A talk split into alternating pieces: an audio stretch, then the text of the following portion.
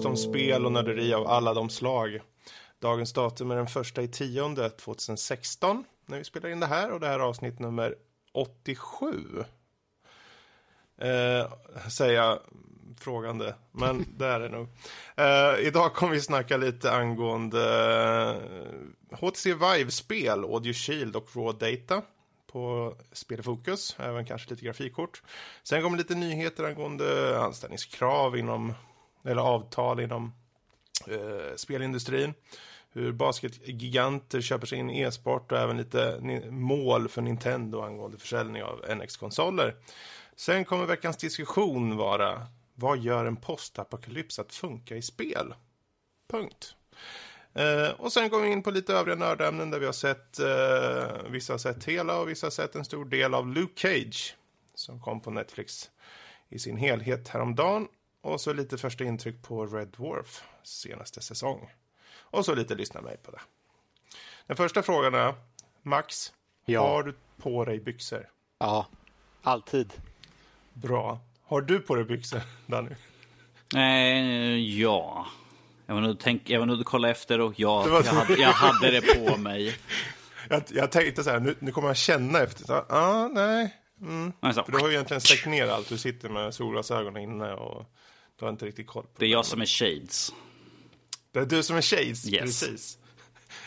Shades, mer om det senare. Men oh, vi hoppar ifrån de här fånigheterna så går vi in på något väldigt seriöst som spel i fokus. Um, ja, vi har ju faktiskt uh, haft turen, uh, vi säger jag, jag och Ice, uh, tog oss ut här förra var det förra helgen? va? Det måste varit förra helgen, för jag kommer ja. inte ihåg vad jag gjorde annars förra helgen. Du har tappat en helg. vi åkte ut till vår kära Max och håller på lite med musik och annat. Men framförallt fick vi möjlighet att köra lite HTC Vive. Uh, ja, får jag fråga en sak? Du som har haft Vive nu ett tag. Mm -hmm. uh, har, hur funkar det med den? Kommer det liksom som firmware-uppdateringar som piffar till saker från och till på den, eller? Ja, både i eh, de två handhållna enheterna, både kontrollerna och själva headsetet och basstationerna. När du startar, när du startar VR så går, mm. går, du in på Steam och sen så startar du Steam VR. Och då kommer det upp en liten ruta längst ner i mitten av skärmen som plingar upp, drar en bild på alltihopa. Till exempel mm. att ja, headsetet är grönt, basstationerna är gröna och kontrollerna är gröna. You're good to go. Mm. Eh, och det kommer upp ett litet eh, utropstecken på dem om det finns en firmware-uppdatering. Så då kan man bara högerklicka på och update firmware och sen så startar han om systemet och kör med nya firmwaren.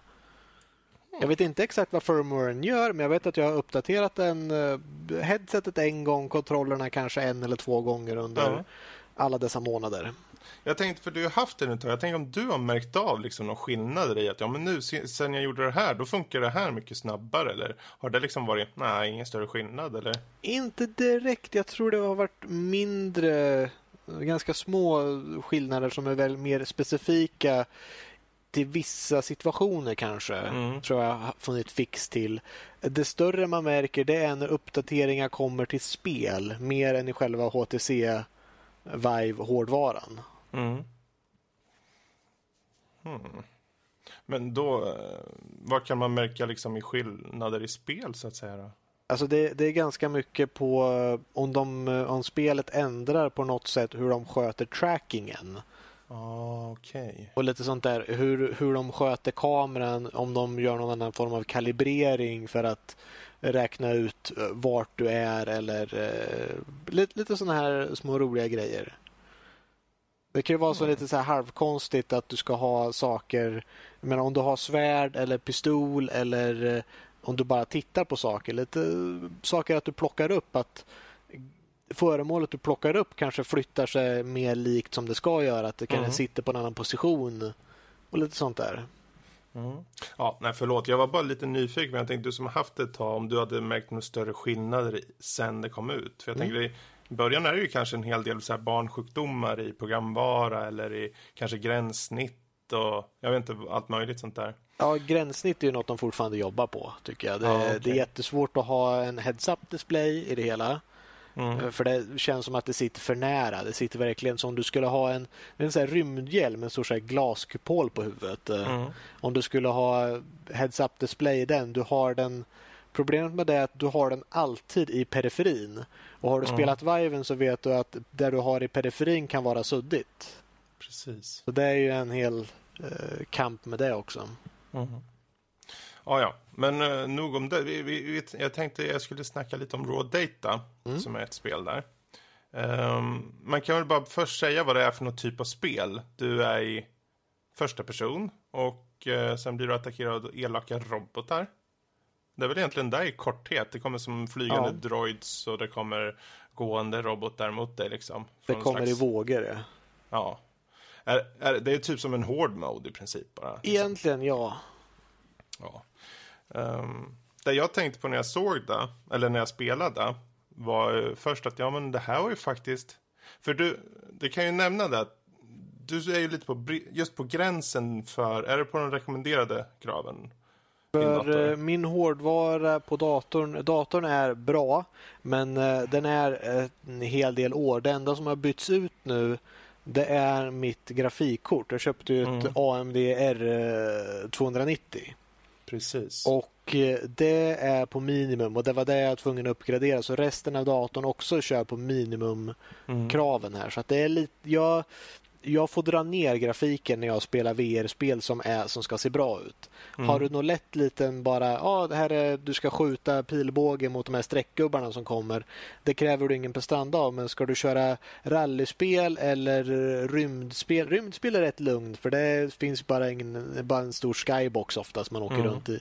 Men som sagt, raw data, du har mycket texturer, mycket rörande karaktärer, många robotar som springer runt. Då, Precis. Då, då, jag har fått sätta ner grafiken så att det, mm. det, det, kan se väldigt mycket snyggare ut men inte på min dator. Ja, det var det här jag ville bara... Jag tyckte det var intressant att nämna det för du hade, som, som, som du hörde mig säga då, men det här var värst vad det var neddraget, var, så det var tydligt att det var neddraget. Mm. Uh, men efter typ några minuters spelande försvann allt den känslan. Mm. Liksom helt för min del eh, engagemanget och framförallt hur, hur man, upplevelsen kändes var ju ganska träffsäker efter eh, väldigt kort tid. Mm.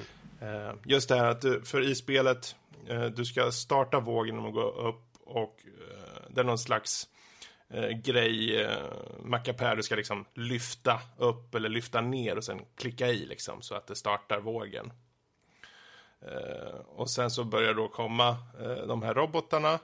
Och då ska du ju kolla ner på midjan och ta ett magasin som du ska greppa tag på på vänster sida av din höft. Och röra mot eh, undersidan av vapnet som är då i, i mitt fall var det på höger hand. Eh, och så hela tiden, så kommer du in i det så kollar du ju inte ens neråt såklart. Du bara tar ner handen och gör mot höften och greppar och sen upp medan du tittar runt i rummet och skjuter liksom på alla de här vågorna som kommer med mm. elaka robotar. Um. Och sen får man panik och kastar iväg vapnet. ja, det, det, ja, det hände inte mig, men... Uh, eh, bara två gånger hände det dig, så att...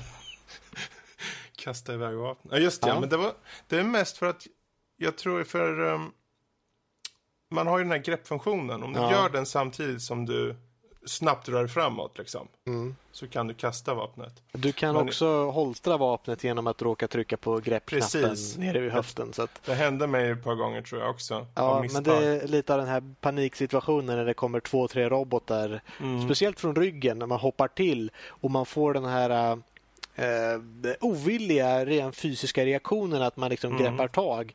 Och det är klart att du trycker på greppknapparna om du trycker in eh, håller i hårdare på kontrollen. Så att... Precis. Det är lite roligt för att det är så du skulle reagera om du, ha, om du hade en pistol i handen och det kommer grejer och attackerar dig. Mm. Visst, av panik, du kan råka tappa vapnet. Ja, för hur som har, de kommer emot dig i vågor. Antingen kan de komma rakt fram till dig och typ slåss. Eller ska de stå på håll och skjuta. Uh, och lika sådana här flygande, typ, det är som, uh, vad heter sådana här? Uh, quadcopter drones. Ja, ja, precis. Som kommer. Och sen kan det komma lite större, mer bepansrade robotar som tar ett tag att skjuta. Uh, men jag tyckte faktiskt det var riktigt roligt var det. Mm. Eh, och eh, jag var ju orolig just innan där angående, i och med att jag så lätt får eh, åksjuka i, i många spel. Att tänkte att okej, okay, ska jag swisha runt där? För man kan ju teleportera sig om man trycker in en viss knapp och, och siktar och släpper den liksom. Då teleporterar man sig i rummet. Eh, så jag var rädd att okej, okay, om jag ska teleportera mig runt, swisha runt, kommer jag bli sjuk som en ko, tänkte jag fråga. Jag sprang runt liksom. med en, så här, en hink som jag liksom hålla, var beredd för att fånga. ja, nej men det, det funkar ju jättebra. Det var inga problem alls. Och då swishade jag på utav helvete där. Mm. Uh, så, ja, det var... Eh, nu har inte jag provat alla spel som du har. Du kanske har jättemånga VR-spel, men det där var ju definitivt en jätterolig upplevelse faktiskt. Mm. Och du fick ändå inte spela det med svärdet för det är ännu roligare Precis. men det är svårare. Ja, ja det, det får bli nästa session. Då. Ja, jag måste ha en anledning att komma hit igen. Ja, um, men det, det, kan jag faktiskt i så fall uh, rekommendera för de som sitter på ett uh, mot förmodan på, på VR, uh, HTC Vive, att uh, kolla in raw data. Och jag, jag, är säker på att du har nämnt det tidigare, mm. Max, men det är alltid värt att ta upp igen. Um, och likaså den här Audio Shield. Mm. Um, där du egentligen då väljer först en låt och sen så skjuts det mot dig antingen blå eller röda bollar typ i ja. luften mot dig. Och du har en sköld i vardera hand av respektive färg då. Och du ska ta rätt färg mot rätt boll. I princip. Mm. Uh, och Eh, jag körde någon Star Wars-låt som var skitbra. Ja, du körde ju Imperial March. Mm, och det var en sån här dance remix någonting ja. med, med Darth Vader som kom in och sa någonting ibland, har för mig. Uh, det, jag tyckte i alla fall det, det, passade jättebra och man kom verkligen in i det ganska snabbt. Mm. Så man, jag vet inte hur det såg ut att se mig stå där och Fick du inte se den videon av din dotter?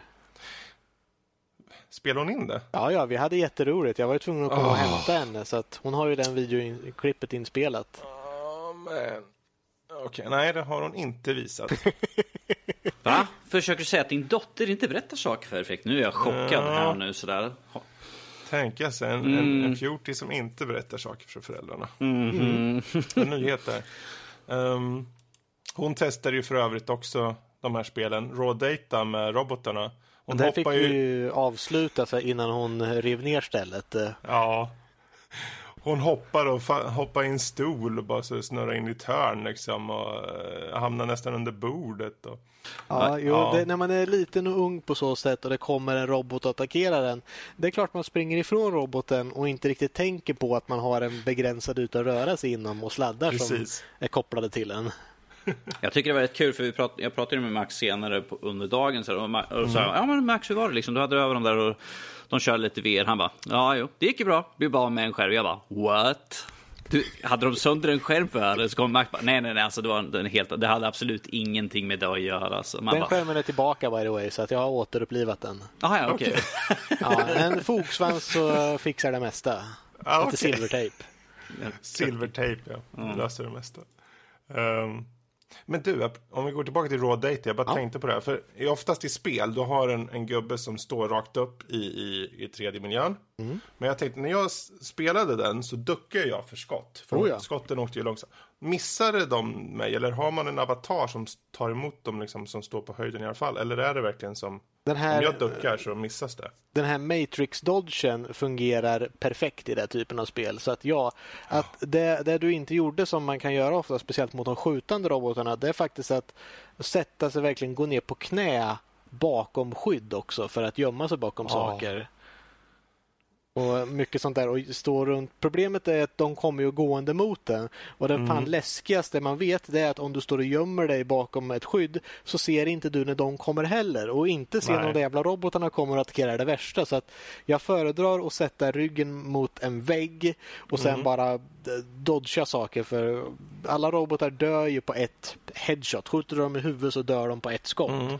Och då kan man nästan vänta på tills de kommer för nära. Om du inte har typ tio som är runt dig och kommer för nära, Precis. då kan det bli panik. Men ja.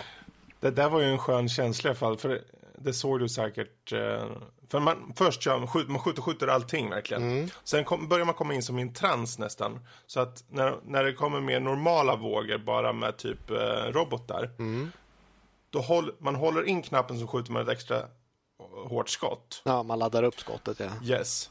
Så jag bara inväntar dem till att komma en viss distans. Eh, alltså en viss längd ifrån mig och då släpper jag av skottet. Mm. Mot huvudet på dem. Eh, visst, var det för många samtidigt så fick man väl peppra lite mer. Men det, det gav en ganska skön känsla att man faktiskt, om man nu jävlar, kom då, kom då, Mm. kom då. Just det, man, här, man får en helt annan säkerhet. att eh, och det, det är att man blir faktiskt duktig på spelet. Och det, för det, det tränar på ett helt annat sätt. Att till exempel att sikta och skjuta. Eh, jag börjar göra det mer och mer nu på de här tidiga vågorna. Vet, Okej, det kommer där en fyra vanliga små robotar bara. Som, de går långsamt och de slår när de kommer fram. Då står man verkligen på så långt avstånd och så står man riktigt och verkligen siktar. Man laddar inte ens upp skottet utan man bara verkligen siktar och försöker. Okej, nu ska vi se. Där bör det vara. Så skjuter bara och så ser att nej, jag var lite för långt dit. Ja, men okej, där. Och sen så, ja, men det var träffa i huvudet. Då, Mm. Och så, då kan man ju döda dem långt innan de kommer i närheten av en. Men sen när det kommer mer, mer och mer robotar, då börjar man bli så här. Varför siktar jag inte längre? Varför slutade jag med det? Jag skjuter som en galning till slut i alla fall. Mm. Så att man, eh, ja, det, det finns eh, mycket och som sagt, jag har inte klarat bana nummer två än. Så att det, det, man måste bli rätt duktig på det spelet. Ja, hur som helst, de här två spelen i alla fall. Raw Data som sagt en rekommendation. Och Audio Shield också en rekommendation. Nu har vi inte pratat så mycket om det, men jag tror att som med allt de här VR, det, det är så... Man hör ju folk är lyriska och, liksom, och det är svårt att tro på det. Och det är svårt att faktiskt förstå hur det är förrän man har testat. Så det bästa är väl egentligen att ha någon polare eller kanske ta sig till någon, om mot förmodan, typ Mediamarkt. och liknande sånt ställe har, så man får testa det. För det är först då man verkligen vet om man ska skaffa sig det eller inte. För är det så att man får en riktigt bra upplevelse så kan det faktiskt vara värt de här nästan 10 000 faktiskt. Eh, för själva HTC Viven. Och om man är, ett par, om man är kanske ett par kompisar så kan man ju dela på det kanske till och med. Så blir det lite mer. Ja, Eh. bara dela priset på hälften var rätt mycket för min del. Mm. Jag köpte det tillsammans med Lotta. Så att, Precis. Men vi, vi, vi låter uh, VRen eh, stiga lite åt sidan, får ta upp den någon annan gång. Så går vi vidare till den sista punkten här som är angående grafikkort.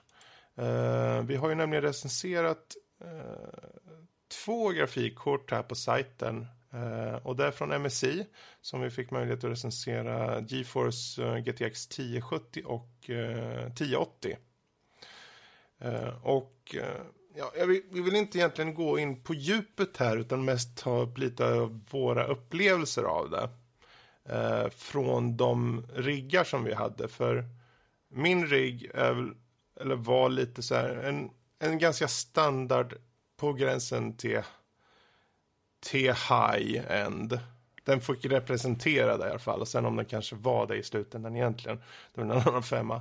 Um, en i7 4790 på, med 16 gig i ram och en R9 290 körde jag på då, precis som du Max. Mm. Eh, och eh, du Danny, du hade ju en i5 4670 Yes. 3,4 GHz, 12 gig eh, ram och en 6870 Radeon. Precis. Eh, och representerar Eh, mer av en low till medium end-dator. Och egentligen så det som vi var mest intresserade av var egentligen att se eh, hur mycket är det värt faktiskt att lägga ner de här pengarna på någon av de här två korten för de här två riggarna. Vad är egentligen mest värt pengarna? För det, självklara i det här är ju om du är en riktig gamer och har inga problem med pengarna, det enkla svaret ta en 1080. Den, du får mest prestanda av den, det är ju det enkla svaret liksom. Men är det så att du faktiskt, men vad, vad får jag uh, för pengar? Om jag ska försöka vara lite mer ekonomisk, om jag försöker vara lite, vad är bäst för pengarna? Då kanske det blir ett annat resultat. Så det var lite den intentionen vi gick in i det hela. Och det var väl egentligen det som vi ville veta. Danny, vad, vad kände du när du först slängde i typ eh, 1080-kortet från din rigg? Sätt då. Ja, Wow, är det så här bra spel ska flyta på? Wow!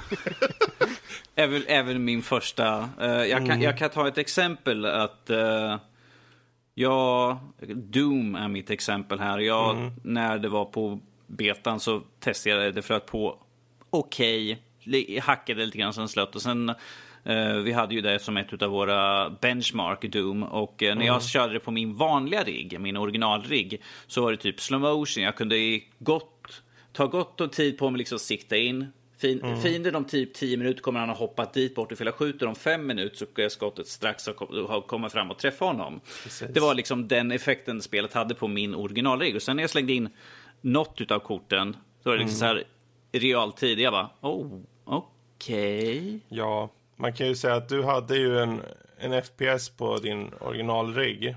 Ja. På cirka 15 FPS. Yes. Uh, och sen bara hoppet som gick från din referensdator då till 1070 var ju att du gick från 15 till 100, 111. Mm, lite skillnad sådär. Ja. Men än en gång, det är ju viktigt att poängtera. Där var ju tanken, okej, okay, men för Danny, säg att han inte... Om han representerar de här spelarna ute som är mer casual, som kanske inte kör så ofta. Är det verkligen, är det verkligen viktigt för han att köpa ett 1080-kort för, säg 8000? Eller skulle skulle det vara mer eh, rimligt att köpa en 1070 som kanske kostar 4-5 tusen?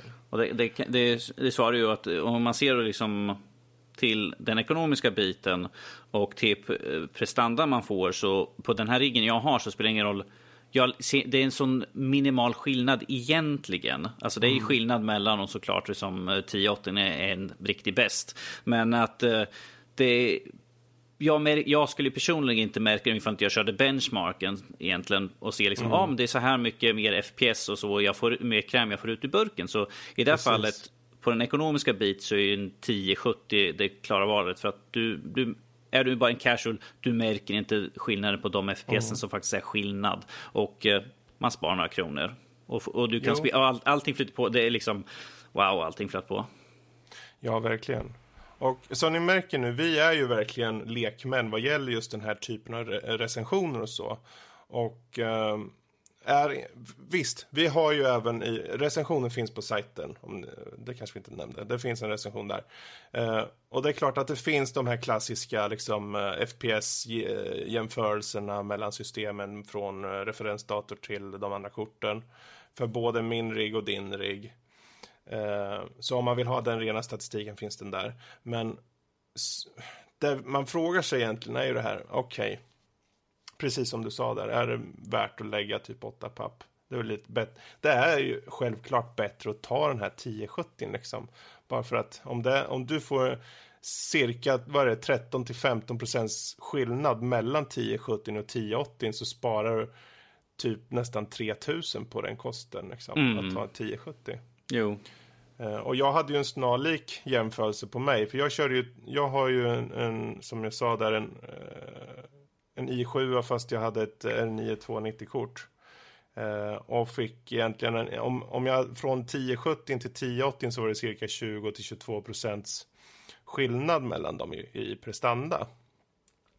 Och jag kan tycka att den, den diffen är inte värd den slanten för mig. Eh, så, så jag kan väl egentligen också säga att jag skulle i så fall rekommendera att ta 1070. Eh, om det är så att du är ute efter att hitta det mest, mest prisvärda alternativet. Det kan man ju, ja. Man kan ju se lite som att hade det varit en prestandaskillnad på 20% och en prisskillnad på 20 ja men då är det ju mm, lika precis. prisvärt. Men om det är dubbla priset för 20% då kan man tänka sig, ja, är, det, är det värt att spara de här pengarna och köpa ett nytt kort Mm. Jag menar om två år istället för kanske om tre år eller? Exakt, exakt. Um... Jag menar plus för de här, de här pengarna som är mellanskillnader där, det kan man ju faktiskt uppgradera andra saker i burken istället som man kanske känner för i så fall. Jo, nu är det ju så dock att det, som sagt, det här är ju från våra, våra referensdatorer till de här specifika två typerna av kort. Vi vill ju säkerligen ta oss an eh, AMDs eh, RX-kort en vacker dag här framöver. Eh, vi har ju fått vi har ju fått så att vi kommer kunna göra det om vi säger så. Eller möjligheten kommer säkert kunna ges. Mm. För det är ju där man väl egentligen vill se. För där var jag egentligen mer nyfiken på en vacker dag att se för, för din dator till exempel Danny. Mm. Um, för ett sånt kort som kanske kostar två, kanske 3000 högst. Om du fick ut till exempel upp till, säg att du får bara, bara inom situationstecken 80 FPS från de här referensdatorns 15 upp till 80 till exempel på Doom. Mm. Eh, då kanske det också liksom är, ja men det är ju det prisvärda valet liksom såklart. Precis. Eh, men eh, vad gäller just de, ja. Det är också hur, hur mycket man är liksom tänker framåt. Ja. Men, för, men för, och hur mycket man tänker på VR. Precis. Precis. Jag tror, jag tror som, som med den här liksom lilla recensionen så är ju tanken först och främst utgå ifrån vilken typ av spelare eller användare du är. Det är ju där allt handlar om. För om du är en, en riktig gamer inom situationstecken så är det ju alltid eh, Alltså du vill ju ha bästa prestandan då och då är det ju ingen fråga om vad du ska ta. Då är det förmodligen 1080-kortet. Men är det så att du är någonstans mellan en sån riktig gamer, riktig gamer, en, en, en, en spelare som spelar väldigt mycket och spelar gärna med så mycket effekter och hög upplösning som helst. Fast ändå vill ha eh, ett prisvärt kort så, så skulle det ju vara i så fall 1070 då. Um, så det, det, är väl egentligen det. Den fick ju för övrigt uh, vårt högsta betyg där, 1070, just för att den matchar såväl pris som prestanda. Eh, jag vet inte riktigt, det finns väl inget mer. Är det så ni egentligen vill veta mer, mer detaljer på det här så som sagt hoppa in och läs vår recension på den så får ni mer. Vi vill egentligen bara säga lite vad vi tyckte och tänkte om det och det var en jättekul eh, process att gå igenom och framförallt ta oss an med tanke på att vi eh, vi är ju faktiskt lekmän på det här området men vi vill göra det så utförligt och från den eh, synvinkeln som vi har. Det var en intressant ny upplevelse i alla fall att hålla på mm. och leka. Och jag tror aldrig jag har plockat så mycket med grafikkort som jag gjort nu. Mm. Fram och tillbaka. Man lär sig alltid något liksom. Det, det är jättekul. Plus, plus, jag tyck, jag, plus jag tycker det var rätt sött att du sa att det var en liten recension. Ja, jo. Den här det lilla novellen han skrev upp där. Ja, precis. precis. Den fick ju faktiskt mig till att köpa ett 1070-kort på sätt och vis. För jag hittade 1070-kort av ett annat märke som var något billigare än det här referenskortet eh, som vi fick från MSI då. Eh, en, eh, bild, något billigare, det var en tusenlapp billigare eh, nästan. Så, och jag fick det alltså för en väldigt bra summa tyckte jag. Så det har verkligen krämat på. Jag, tror, jag vet inte ens om jag hade uppgraderat om, om, om jag inte hade provat på det där kortet. Eh, men, Å andra sidan. Precis. Ja. Jag vill inte vara sån, men jag gjorde peer pressure på en att köpa ett 1070-kort också. ja, stackars Kalle. Ja. Eh, du, köp det. Köp det 1080. Köp det, köp Okej okay, då, åtta pappa. Ja. ja. Nu kan du köpa en hel dator för. Mm, mm, mm. Uh, anywho. Uh, ja, det, det, får väl räcka med det där tycker jag. Nu, nu stänger vi det här med spel i fokus. Går vi vidare till nyheter. På nyheter, Danny, vad har hänt? Yes, vi kan ta den första nyheten här att eh, basketgiganterna Philadelphia 66, 76ers ger sig in i e-sportsvärlden. De köper upp eh, Team Dignitas och Apex, eller Apex, beror på hur du vill uttala det. Ifall ni säger annorlunda än mig så ber jag så hemskt mycket om ursäkt. Men att nu är det jag som pratar. Tyst och lyssna på vad jag säger. Eh, det, det är kort och kort, de ger sig in och blir den först, första och största i Nordamerika, Nordamerika sportföreningen som tar sig in i e-sporten helt enkelt. Uh, jag, menar, jag tycker det, personligen tycker jag det är rätt intressant liksom att den, nu, tänker, nu har jag liksom kaninöron här, att den normala sportvärlden försöker bryta sig in genom att köpa upp lag här och eh, det ser ju att de ser att det är liksom på framfart och att det är, att det är stort och att det att det är värt att lägga pengar och investera och ge sig in i e-sportsvärlden helt enkelt. Tankar ja. från er andra två? Ja, det finns ju två sidor som jag kan se på det här. Mm. Eh, Do tell. Är, är att de känner sig att okej, okay, det här är e-sport. Det är på väg någonstans. Det finns pengar här.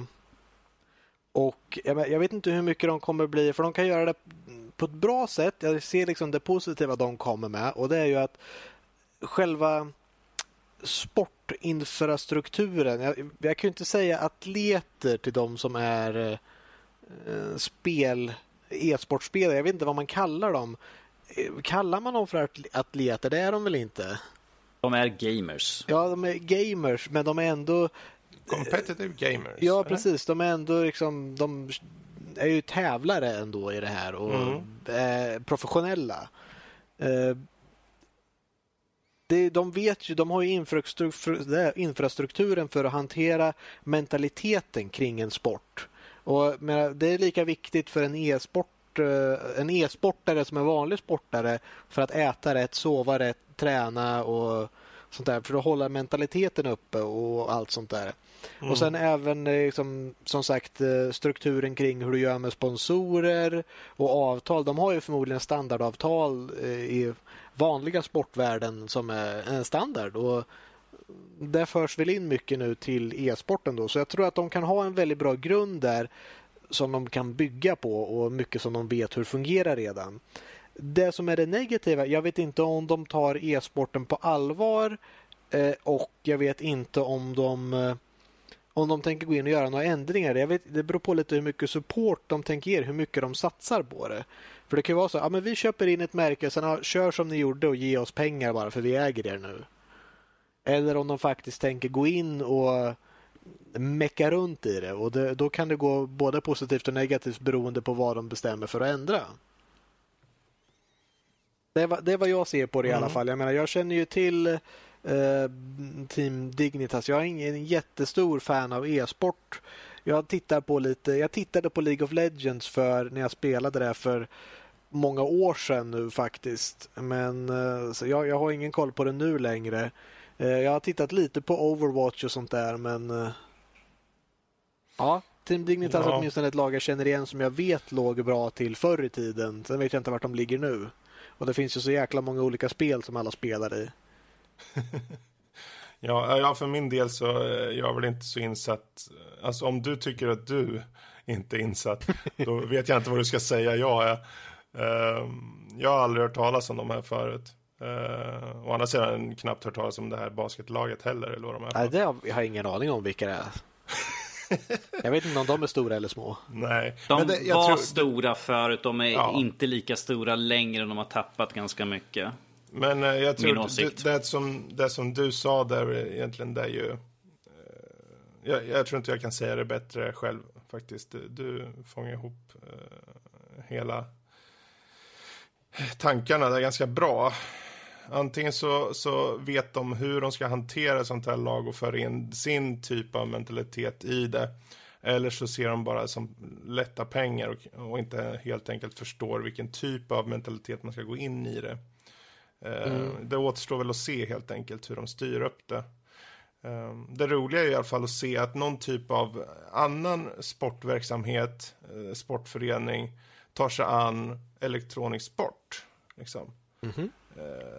Det är väl det. Och jag, man kan ju tänka sig, ja men det här kanske bara är första steget för, för, um, vanliga, så att säga, sportvärlden att ta sig an e-sport.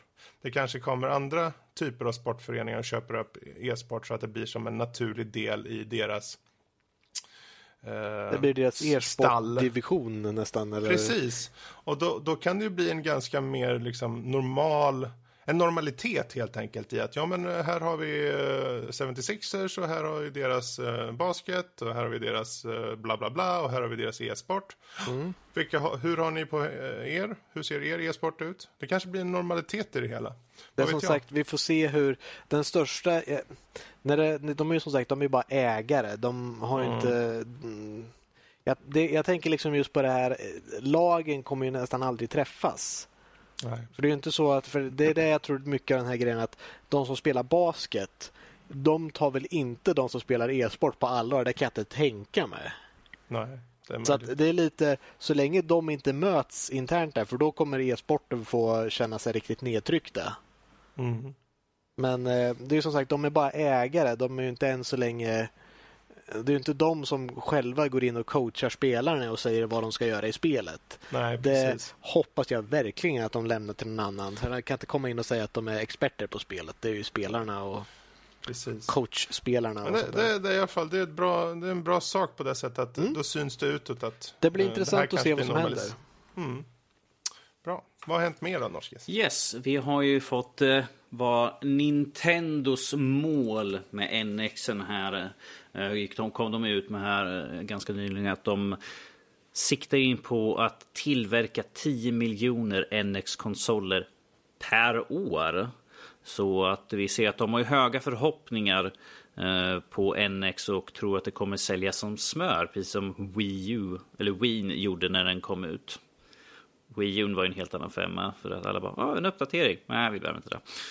Um, men jag menar, jag, jag, tycker att Nintendo visar i alla fall lite grann framfötterna här att eh, ja, vi tror på våran produkt i alla fall och att vi 10 miljoner, 10, 10 miljoner per år, det är inte illa pinkat egentligen. Det är väldigt mycket.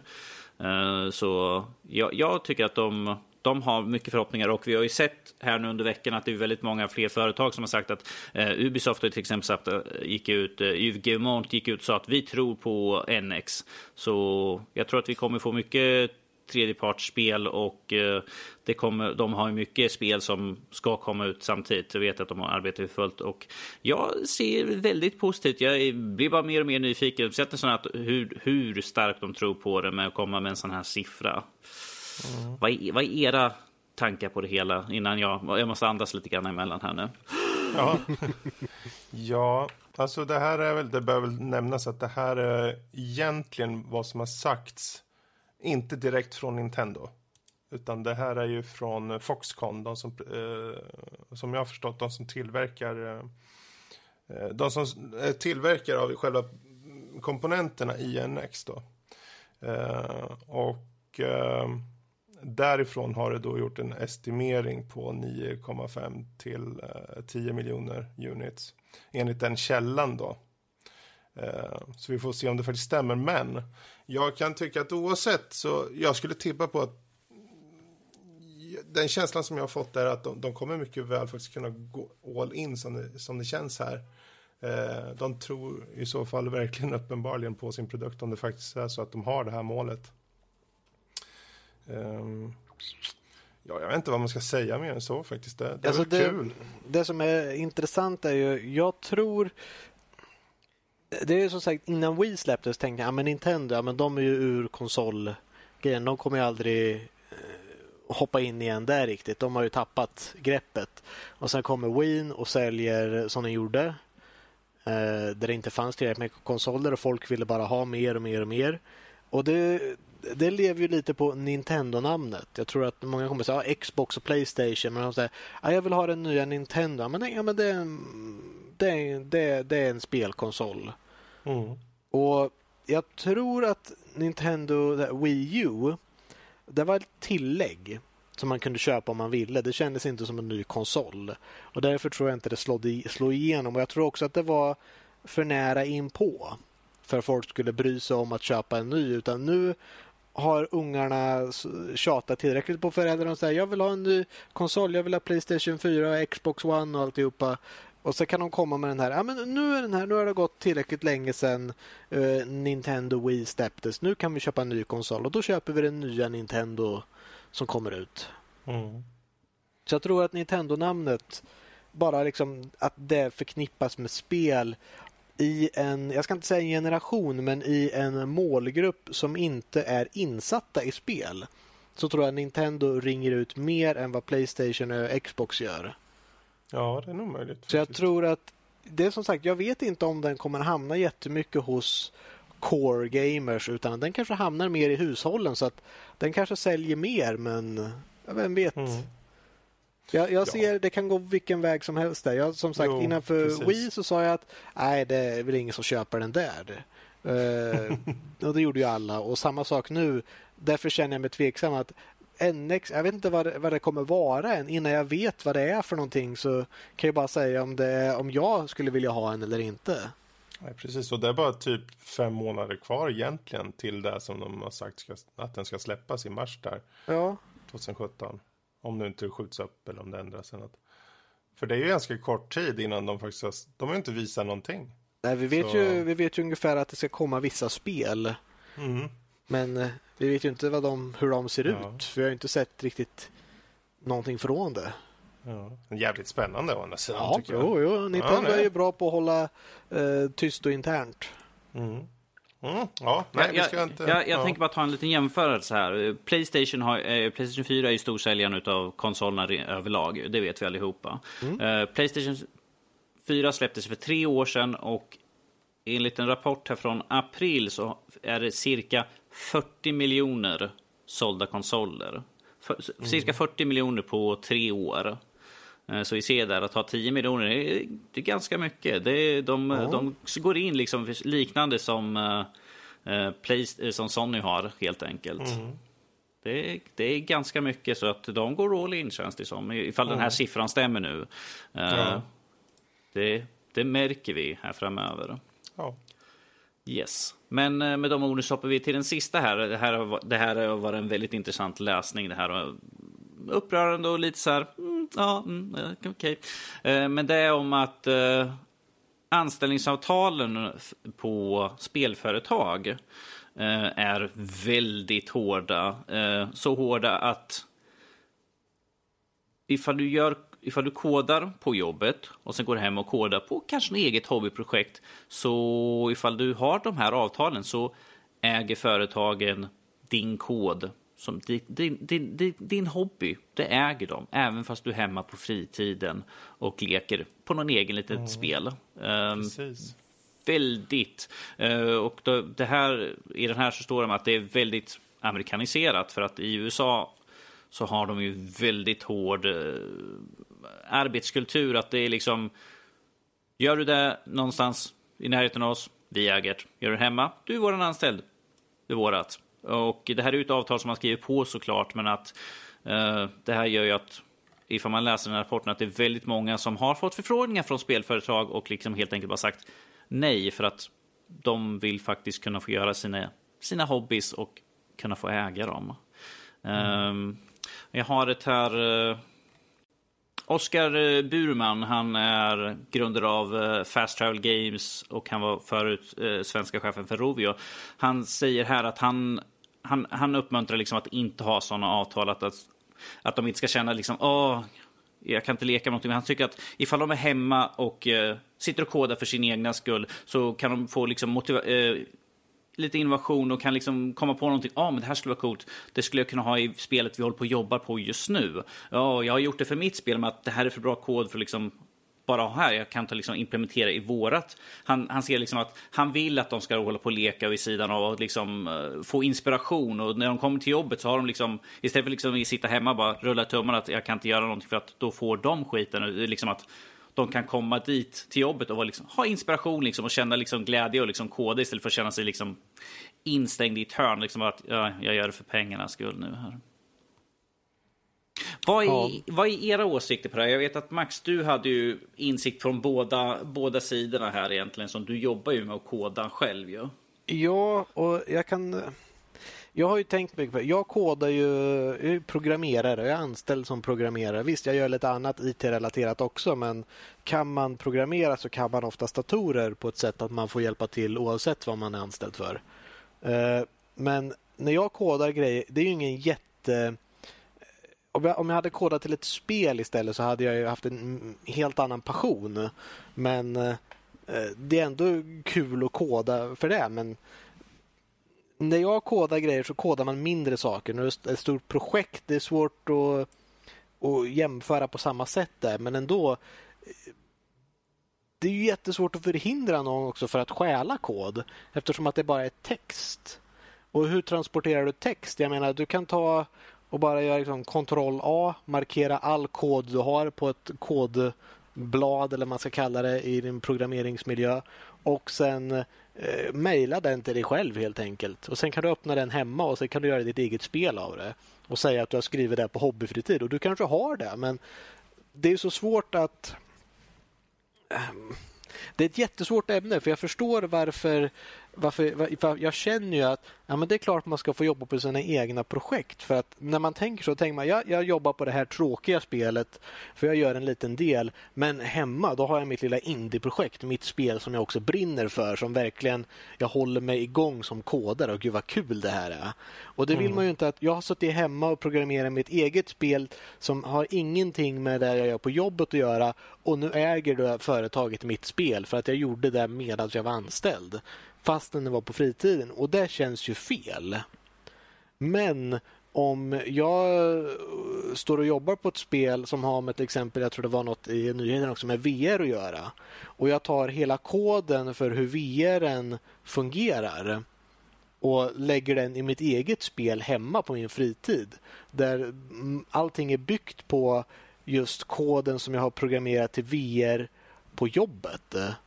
Och det jag har lärt mig där att verkligen ta ur allt där och använda någon annanstans. Det är skillnad om du har lärt dig hur det fungerar. Om du lär dig hur man programmerar till en VR och vet att okej, okay, jag ska passa mig för det här, jag ska göra det här och du inte har tagit koden eh, bara kopierat utan om du skriver den från grunden då tycker jag att det är okej okay också att göra så. Men hur, hur förhindrar du det? Hur vet du om jag har kopierat hela koden och klistrat in den i ett dokument hemma och programmerar eller om jag faktiskt var så duktig att jag skrev hela koden från grunden och jag skriver hela koden från grunden igen.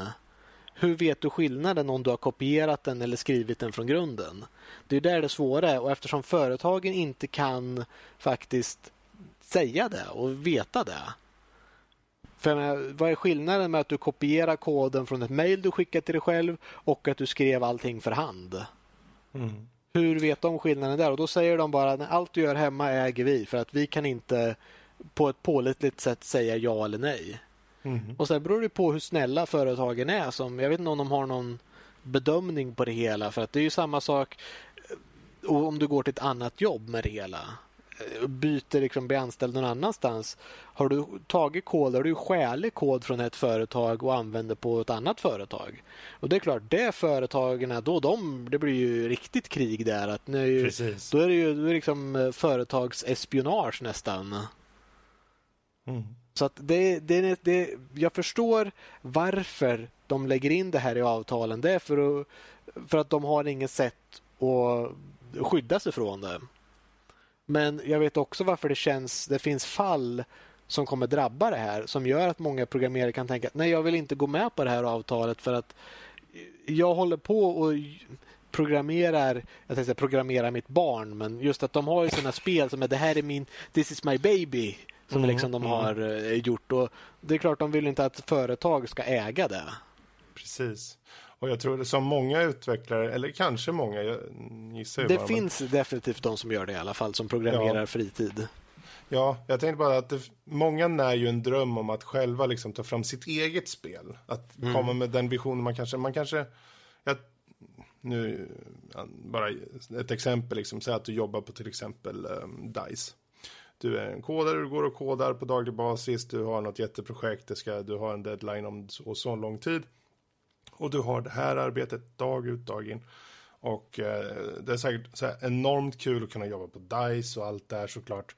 Men i slutändan, det blir en rutin, det blir liksom detsamma och du vet att det är det här projektet jag har i kanske tre, fyra år. Eh, och då kanske man har, man kanske när just en dröm om att, ja men på fritiden, jag älskar ju att göra spel så jag, jag vill göra någonting annat. Jag vill ju bygga på min vision av ett annat spel och då, om de då gör från grunden precis som du var inne på där, det beror på hur man gör spelet så att säga. Men om man ändå gör från grunden, då tycker jag ju, då självklart ska man ju kunna ha den möjligheten att faktiskt ta fram sitt eget spel. Mm, ja, men om man tänker sig det... att uh, du har jobbat på DICE och du har gjort alla Battlefield-spel. Du kanske står för just att programmera vapnen, hur, liksom, hur, hur skjutmekaniken är, hur, liksom, mm. hur alla kulor ska falla och, och sånt där. Och du känner mm. att jag är så trött på de här stora spelen. Jag, bara, för jag vill ha en liten 2D side-scroller eller något sånt där. Där mm. du tar med dig där kanske från. Jag vet hur spel, hur vapen skjuter, hur jag kan formen för hur ett, ett, en kula ska falla över tid även i 2D. Mm. Liksom, det kanske var det du tog med dig, men du vill bara få klart någonting. Ibland kan det vara kul att göra klart små roliga projekt bara. Som Ja, att bryta av precis. variation helt enkelt i det hela. Ja, och det, där man kan, det jag tänker på nu rent spontant är att om, nu vet inte jag hur avtalen ser ut så, sådär, men Nej, det... man, man kan ju tänka sig att om arbetsgivaren är någorlunda lyhörd så kanske de skulle kunna göra en klausul eller göra något tillägg eller någonting där det handlar om att uppmuntra istället på något sätt fritids och kanske för de större bolagen tänker jag eh, nu när det riktas in så mycket på indiescenen och sånt då kanske det finns något sätt att kanske eh, faktiskt ta och få, få ut något av att äh, ens medarbetare faktiskt kanske gör spel. Kanske uppmuntra dem att göra det och säga, ja, men om du gör ett spel på fritiden och vill ha det liksom på vår indiescen, säg att det är EA till exempel. Mm. Då kanske de kan på något sätt hjälpa dem snarare. Jo, precis. Men det, det är bara så här en tanke jag fick nu. Men ja, i grund och botten, vi har ju sagt allt som kan sägas egentligen om den här nyheten. Men eh, man får hoppas att de på något sätt kan vara lyhörda för eh, ens anställda och anpassa avtalen från fall till fall. Mm, man kan förstå varför folk har sagt nej till de här avtalen och man har förstått varför företagen har lagt in de här avtalen. Ja, precis. Så, var det några mer nyheter eller? Det var allt vi hade den här veckan och nu över till eh, vädret med Max. Jo, välkommen Daniel ute. Det regnar som tusan ska du se. Jag vet inte varför det ska blåsa också säger de på natten. Det regnar grodor! Oj, oj, oj, oj, oj. Och från grodor så går vi vidare till veckans diskussion. Ehm, vi får se om det hoppar ut några grodor ur våra munnar här då. Men eh, den här veckan så har vi diskussionen angående just vad gör en postapokalyps att funka i spel? Vilka ingredienser som får det att funka och så vidare. Lite angående det. Eh, vi kan väl bara ställa frågan, vad, vilka postapokalypsspel eh, har ni som favoriter? Ja, det måste väl sitta Fallout-serien. Speciellt senaste fyran var ju rätt kul. Mm. Den trean var bra också. New Vegas var också rätt bra. Trean var bra för det var den första i serien när Fallout gick till 3D. Mm. Så att den har mycket inverkan på för att det var den första där. Och det, jag, jag tror nästan att trean är den sämsta av Fallout 3, New Vegas och Fallout 4. Men det var den första så att den kommer ha ganska stor impact på grund av det. Mm. Ja, Men jag, utanför det så vet jag inte. Det finns ju ett par till jag kan tänka mig men jag ska låta er få nämna några. Jaha. Eh, Ja, eh, i mitt fall, jag, jag spelar inte Fallout. Eh, så mitt, mitt svar skulle vara Metro i så fall. Jag kan säga varför också, för jag känner att det, det känns som det skulle kunna hända som det utspelar sig i, i Ryssland. Och vi har haft Tjernobyl också, att det är ju inte så svårt att se att någonting sånt där skulle hända. Nu har vi dock mutanter och sånt och efter Alltså, Tjernobyl vi fick inga och demoner och sånt. Nu har inte vi fått något sånt, men att eh, själva det här att det skulle kunna bli olycka, att vi hamnar i, de, i det förhållandet som finns egentligen, lever under jorden och i tunnelbanor Mm. och sånt där. Det är inte så långt, man kan ju se att det kan ju faktiskt Det är inte hända. så långt ju. ifrån tänkte du Nej, säga. nej, precis, det är inte så långt ifrån eh, att det kan ske och att det är så vi kan hamna i. Eh, Så det, det måste jag säga på de bitarna också. Precis. Ja, ja, för min del, alltså det jag kommer tänka på först egentligen alla zombiespel som finns. För det är ju egentligen postapokalyps. Eh, mer eller mindre. Ehm, Det var Left 4 Dead till exempel. Ja, det är ju postapokalyps. Ehm, för det finns ju, alla, alla zombiespel är ju egentligen det. Så det, de är ganska enkla att dra sådär såklart. Eh, sen är det klart, Mad Max-spelet, det senaste som kom var ju faktiskt ett väldigt bra exempel på, på olika spelmekaniker som funkade väldigt bra i det spelet. Liksom, med både bilfysik och eh, framförallt fighting. För det var ju egentligen inte så mycket skjuta spel mer än det var fighting-spel. Ehm, så det är också ett bra exempel faktiskt. För övrigt väldigt bra spel tycker jag. Men ehm, vad är det då egentligen som gör att postapokalyps i sig funkar i spel? En Eh. fråga jag tänkte. Kan post eh, apokalyps ske i rymden? Kan, finns det sci-fi del av den? Jag tänkte bara, det var något jag bara tänkte nu när jag faktiskt, vad är Mm. postapokalyptiskt? Ja, världen måste ju ha gått under så att säga. Ja. Och eh, det, det, det måste ju finnas en hel drös egentligen med... Ja, men, jag, men, jag menar, Wally är ju faktiskt en sån film. Ja. Ja, Ja, jo. ja jo. Ville bara flika in den. jag tycker om filmen så. Vi har ju faktiskt ett exempel, nu inte det i rymden, men jag, tänk- jag kommer men The Division är ju egentligen en postapokalyps också. Och då var det liksom en smitta via pengar. Eh, eh, så det, men just det här med postapokalyps, jag, jag tänkte just varför det kanske gör sig bra i spel är ju att på många sätt får du ju en, det blir som en, en ren upplevelse på det sättet att i och med att du börjar från noll någonstans verkligen. Det, det, det blir så legitimt att du får börja från noll. För i en postapokalyps så är det verkligen leva, låta dö. Ehm, du vaknar upp, du har ingenting och eh, du ska bara försöka överleva liksom. Och ehm, i, det, i den bilden av, av som, som spel så funkar nog det väldigt bra för utvecklare tror jag. jag tror Men det är väldigt lätt att du kan väldigt lätt ge spelaren uppgifter. Mhm. Som, jag ska inte säga att man tar i, i, i moderna världen så tar vi så mycket till, för givet men det är väldigt lätt att säga du ska överleva. Du, behöver, du har ingenting, du behöver ett vapen för att eh, världen runt omkring dig är hostile. Du behöver skydd för att överleva eh, och du behöver eh, utveckla det vidare för att göra saker lättare för dig för allting är svårt. Och det är konstant att det är därför alla survival-spel, eh, crafting-grejer och sånt där som har kommit upp nu på senare tid är så lockande. Att det, det, finns allt, det finns väldigt lätta steg att följa för att självklart vad du gör för att du liksom ska klara dig bättre. Mm. Och rent narrativt tror jag det är ganska enkelt också för i och med att det blir så uppenbart att du ändå börjar från scratch någonstans liksom. Världen har gått under, det finns inte resurser så det blir det blir en enkel ingång för utvecklaren att säga ja men du vaknar upp, du har ingenting. Den här klassiska tropen nästan med att du vaknar upp som på ett bårhus, du vet. Eh, och sen är liksom hela världen gått under där ute. Precis. Eh, då, då, det kan liksom, de kan ganska enkelt göra en sån storyline och det kan funka i den miljön liksom. Jag menar om man tänker bara på storyline. Nu vet jag, jag tror att det, det blir lite orsaken till som sagt Division är ju pengar. Det kan ju driva ett bra narrative. Jag tänker på The Last of Us till exempel. Ja, precis. Där har du ju nå in i tusen. Mm. Så att Ja, eh, verkligen. det går ju att driva både på gameplay-nivå för överlevnad och på narrative. Så att, men eh, vad, vad lockar er mest då just i, i när ni tar igen an ett eh, postapokalypsspel? Är det just någon form av eh, sökande efter identiteten hos din karaktär eller just bara den här eh, upp, den här världen som, som är så olik din egen värld? Eller vad, vad, vad kan tänkas vara den, den ingrediens som får det att locka Oj.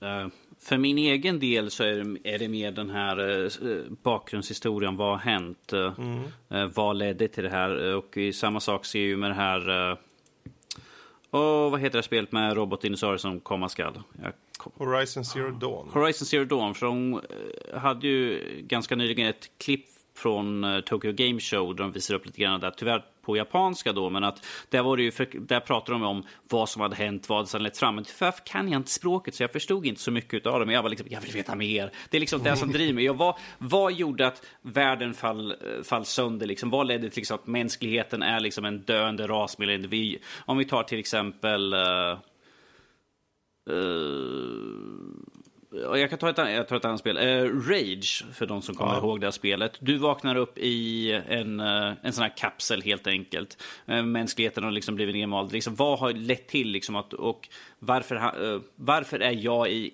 i den här tuben liksom? Varför är jag speciell? Varför blev jag var jag så speciell att jag, någonting, var det någonting hos mig som gjorde liksom att föra rasen vidare liksom, när vi kommer ut ifrån våran eh, sömn? Eh, det är sånt som är intressant. Eh, karaktären kan ju vara ganska enkel. Vi får ta Fallout så bygger man ju upp sin karaktär helt själv. Från, om vi tar senaste spelet, från barnsben mer eller mindre. Ju.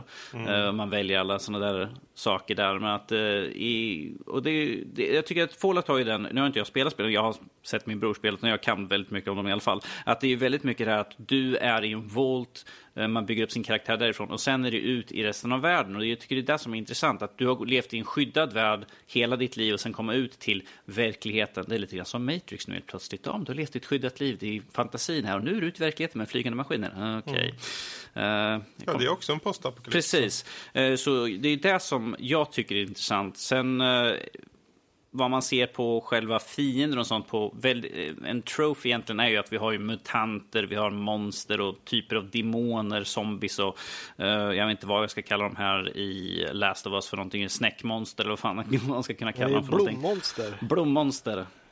Ja, just det. det, så, det, ty, tycker jag det är ju en väldigt sån här att vi måste ha något intressant spännande för liksom ifall det bara liksom lätt, lättmuterade människor. Det är, det är, inte intressant. Det gör inte att man, man känner liksom den här skräcken att åh, det kommer någon, vi gömmer oss. Det liksom, ah, men det är bara de här mutanterna. De bara, hallå! Man bara, ja, ja, gå vidare, gå vidare. De har fyra öron, ja, whatever. Uh, där, där, kan man ju ta sig, på karaktärer och eh, monster och sånt kan man ta mycket frihet på egentligen. Ifall man får bygga en karaktär själv, intressant liksom, vad gör min karaktär speciell och så. Ifall det är liksom mm. en från början, då är det intressant att veta vem den är. Kan jag få reda om någonting? Den har minnesförlust. Ah, ja, men då kanske vi kan få hitta saker som låter mig få lära känna min karaktär bättre. De här monstren, var kommer de ifrån? Eh, var är de ursprungligen ifrån? Eh, Sådana saker tycker jag är intressant. Jag är väldigt mycket för att gå, som, för er som har lyssnat förut, ni vet att jag går och tycker, tittar på allt som finns. Åh, oh, titta hur ser den här texten ut. Åh, oh, vad står för det här för någonting? Åh, oh, Danny, hur långt har du spelat? 50 timmar. Vad har du gjort? Stått i ett rum. titta på allting, läst alla böcker som sagt, nej, mm, nej, jag, jag kommer inte ihåg vad det spelet heter, men det var någon sån här spel som hade väldigt mycket böcker. Jag tror jag läste varenda jävla böcker. Det var typ sådana böcker som var typ 20-30 sidor. Jag läste igenom alltihopa. Du spelar Elder Scrolls? Ja, det också. Det har jag också läst. Det där finns det väldigt mycket böcker. Jag kommer inte så vidare långt på det här spelet. Jag hamnade i ett bibliotek som jag har kört. Men där är i alla fall det som jag tycker är intressant. Det är sånt som mm. driver mig vidare. Jag, jag, vill ha information, jag är nyfiken. Eh, själva skjutandet och sånt där som är vanligtvis i de här spelen, det är inte den mest intressanta. Utan jag tycker mer att eh, vem man är, vad, vad som har hänt. Det är de saker som driver mig i spel. Jag tycker om en historia helt enkelt. Det är det jag säger. Grafik och sånt, inte lika intressant. En bra story, det kan få mig att spela ett spel. Nästa mm. man till rakning. Ja, jag kan säga för min del är det mer... Det beror på lite. Det, det finns två olika sätt. Om det är... Jag föredrar när det kommer till, om du tänker att du kommer från en tidigare civilisation, eller man ska säga, om du är det här frozen in time och du kommer ut eh, med mer kunskap som är, kunskap som är förlorad nu. Om man säger att samhället mm, har verkligen gått tillbaka och du kommer ut med, jag har kunskap här som de här eh, barbarerna här ute inte kan längre. Så mm. finns det ju mycket att ja, men du kan skapa bättre vapen eller du kan bygga mer avancerade grejer. Det beror på lite hur narrative-drivet är och hur gameplay-drivet är. Fallout har ju en bra blandning av det hela. Att, ja visst, du kommer från ett volt där saker är lugnare och du kan saker som de kanske inte kan. Men det är mer gameplay-drivet och hitta din plats i den nya världen. Du är lite mm. av en mm. outcast. Du är ett specialfall och eh, ska komma ut och mm, göra saker. Och Jag tycker det är roligt att då vad man gör av sin karaktär. Mm. Vart man hamnar i den nya världen. Jag tycker det att jag har friheten att bli vad som helst. Ja, jag kan gå med Brotherhood of Steel och bli lite mm, fånga teknologi och stänga in den och inte låta någon annan använda den. Eller jag kan gå med Eh, min egen faktion och bara för justice och frihet för alla och bra, god och sånt där men kanske mm, tappar lite på andra delar eller eh, bli Evil Overlord, mitt favoritval oftast. Så jag har inte spelat det senaste DLCn, eh, Nuka World Nej. Eh, men eh, ser mycket fram emot den för att jag har spelat... Det, nu kommer jag in på en annan diskussion här som handlar om Fallout 4 DLC men det är just att när man har byggt upp så där mycket sin karaktär över alla de här spelen. Det är samma sak som när du bygger upp ett stort sandslott eller någonting. Sen när du har byggt allting jättefint så kan det vara kul att bara förstöra alltihopa. Och jag tror att de har väntat tillräckligt länge nu med den här DLCn att komma ut att ja, nu kan du gå med Raiders. Mm. Och bara uh, ha sönder alltihopa du har byggt upp. Du är så destruktiv ja. ibland, Max. Ja, men det, det, kan vara kul som sagt och lite sånt. När det kommer till en gameplay så är det också det här att bygga upp, göra din plats i survival-världen. Mm. Att just att ja, men jag ska bygga min bas. Man, man springer runt där i första det brukar oftast vara en dag-natt-cykel. Jag tänker standard Minecraft är väl inte riktigt postapokalyptiskt. Jag vet inte vad backstoryn är där men du vaknar upp det ingenstans, det finns zombies på kvällen och grejer som exploderar. Och det här målet att göra en säker plats. Mm. Vill, vill du. Max, vill du ha backstoryn för uh, Minecraft? Ge mig backstoryn till Minecraft. Det är ingen. Du är Steve. That's it. Det börjar som en trailer. You're Steve and Play the game it. now.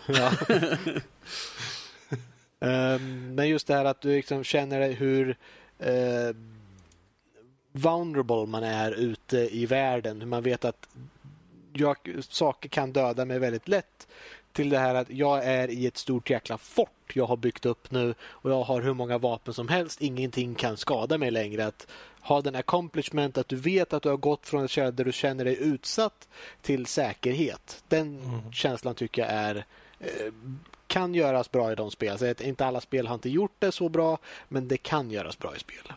Mm. Ja, jag tror en av de här ingredienserna för min del som gör att just postapokalyps kan funka bra är just att de fångar en stämning som är så olik den som vi lever i. Eh, man kan mm. verkligen leka med tanken på hur en värld ser ut efter den har gått åt helvete verkligen. Och sen om det är liksom zombies eller om det är små klickande monster som springer runt med svampar i huvudet. Eller om det är liksom eh, sedlar som har fått en smitta och det har tagit kål på jättemånga. Liksom, det spelar inte så stor roll för det, det väcker, som, som Danny sa, det väcker mycket frågor. Eh, om man vill liksom utforska och se vad är det som egentligen har hänt här. Eh, så, så jag tror det är det som eh, egentligen eh, de här postapokalypsspelen har till sin fördel. Att det finns så många obesvarade frågor som, som jäckar en liksom, som man vill veta. Eh, sen är det klart att det finns ju en sån uppsjö olika typer av postapokalypsspel egentligen. Um, till exempel, fan vad hette det nu? Uh, Everybody's Gone to Rapture. Det här spelet när man yes. vaknar upp och det är helt tomt på folk och folk verkar ha försvunnit. Man försöker ta reda på vad, vad är det som har hänt här egentligen.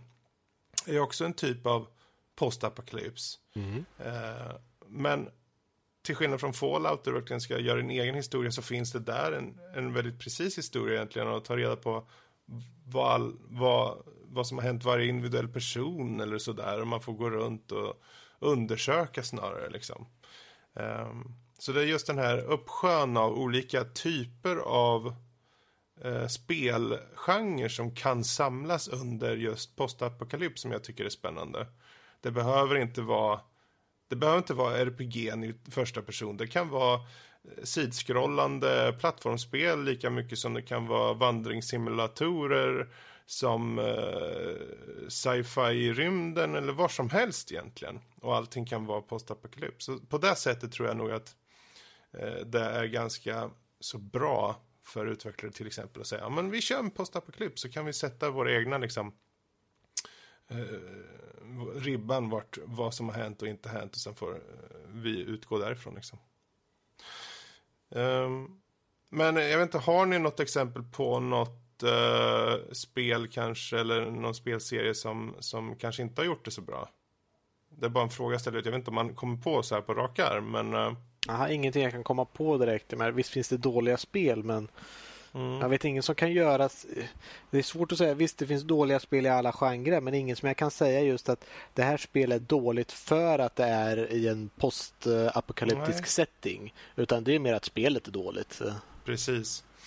Jag kan tycka i så fall, det är inte så mycket att det är specifika spel, mest som genrer i sig, undergenrer som det här med alla zombiespel. Eh, för mig personligen är jag ganska trött på dem. Ja, jo, det kan stämma. Um, så på den punkten kan jag ju... För det är så enkelt kort att dra zombiekortet liksom. Jag drar zombiekortet bara och sen så, ja, slänger ett par zombies så är det klart. De som tar en annan väg, de, de tycker, ja men ni har lite mer uh, cred hos mig i alla fall. Mm. Uh, sen är det klart, det finns väldigt många bra zombiespel också. Men uh, personligen så ser jag gärna utvecklare för, försöka att tänka lite extra innan de går uh, den vägen.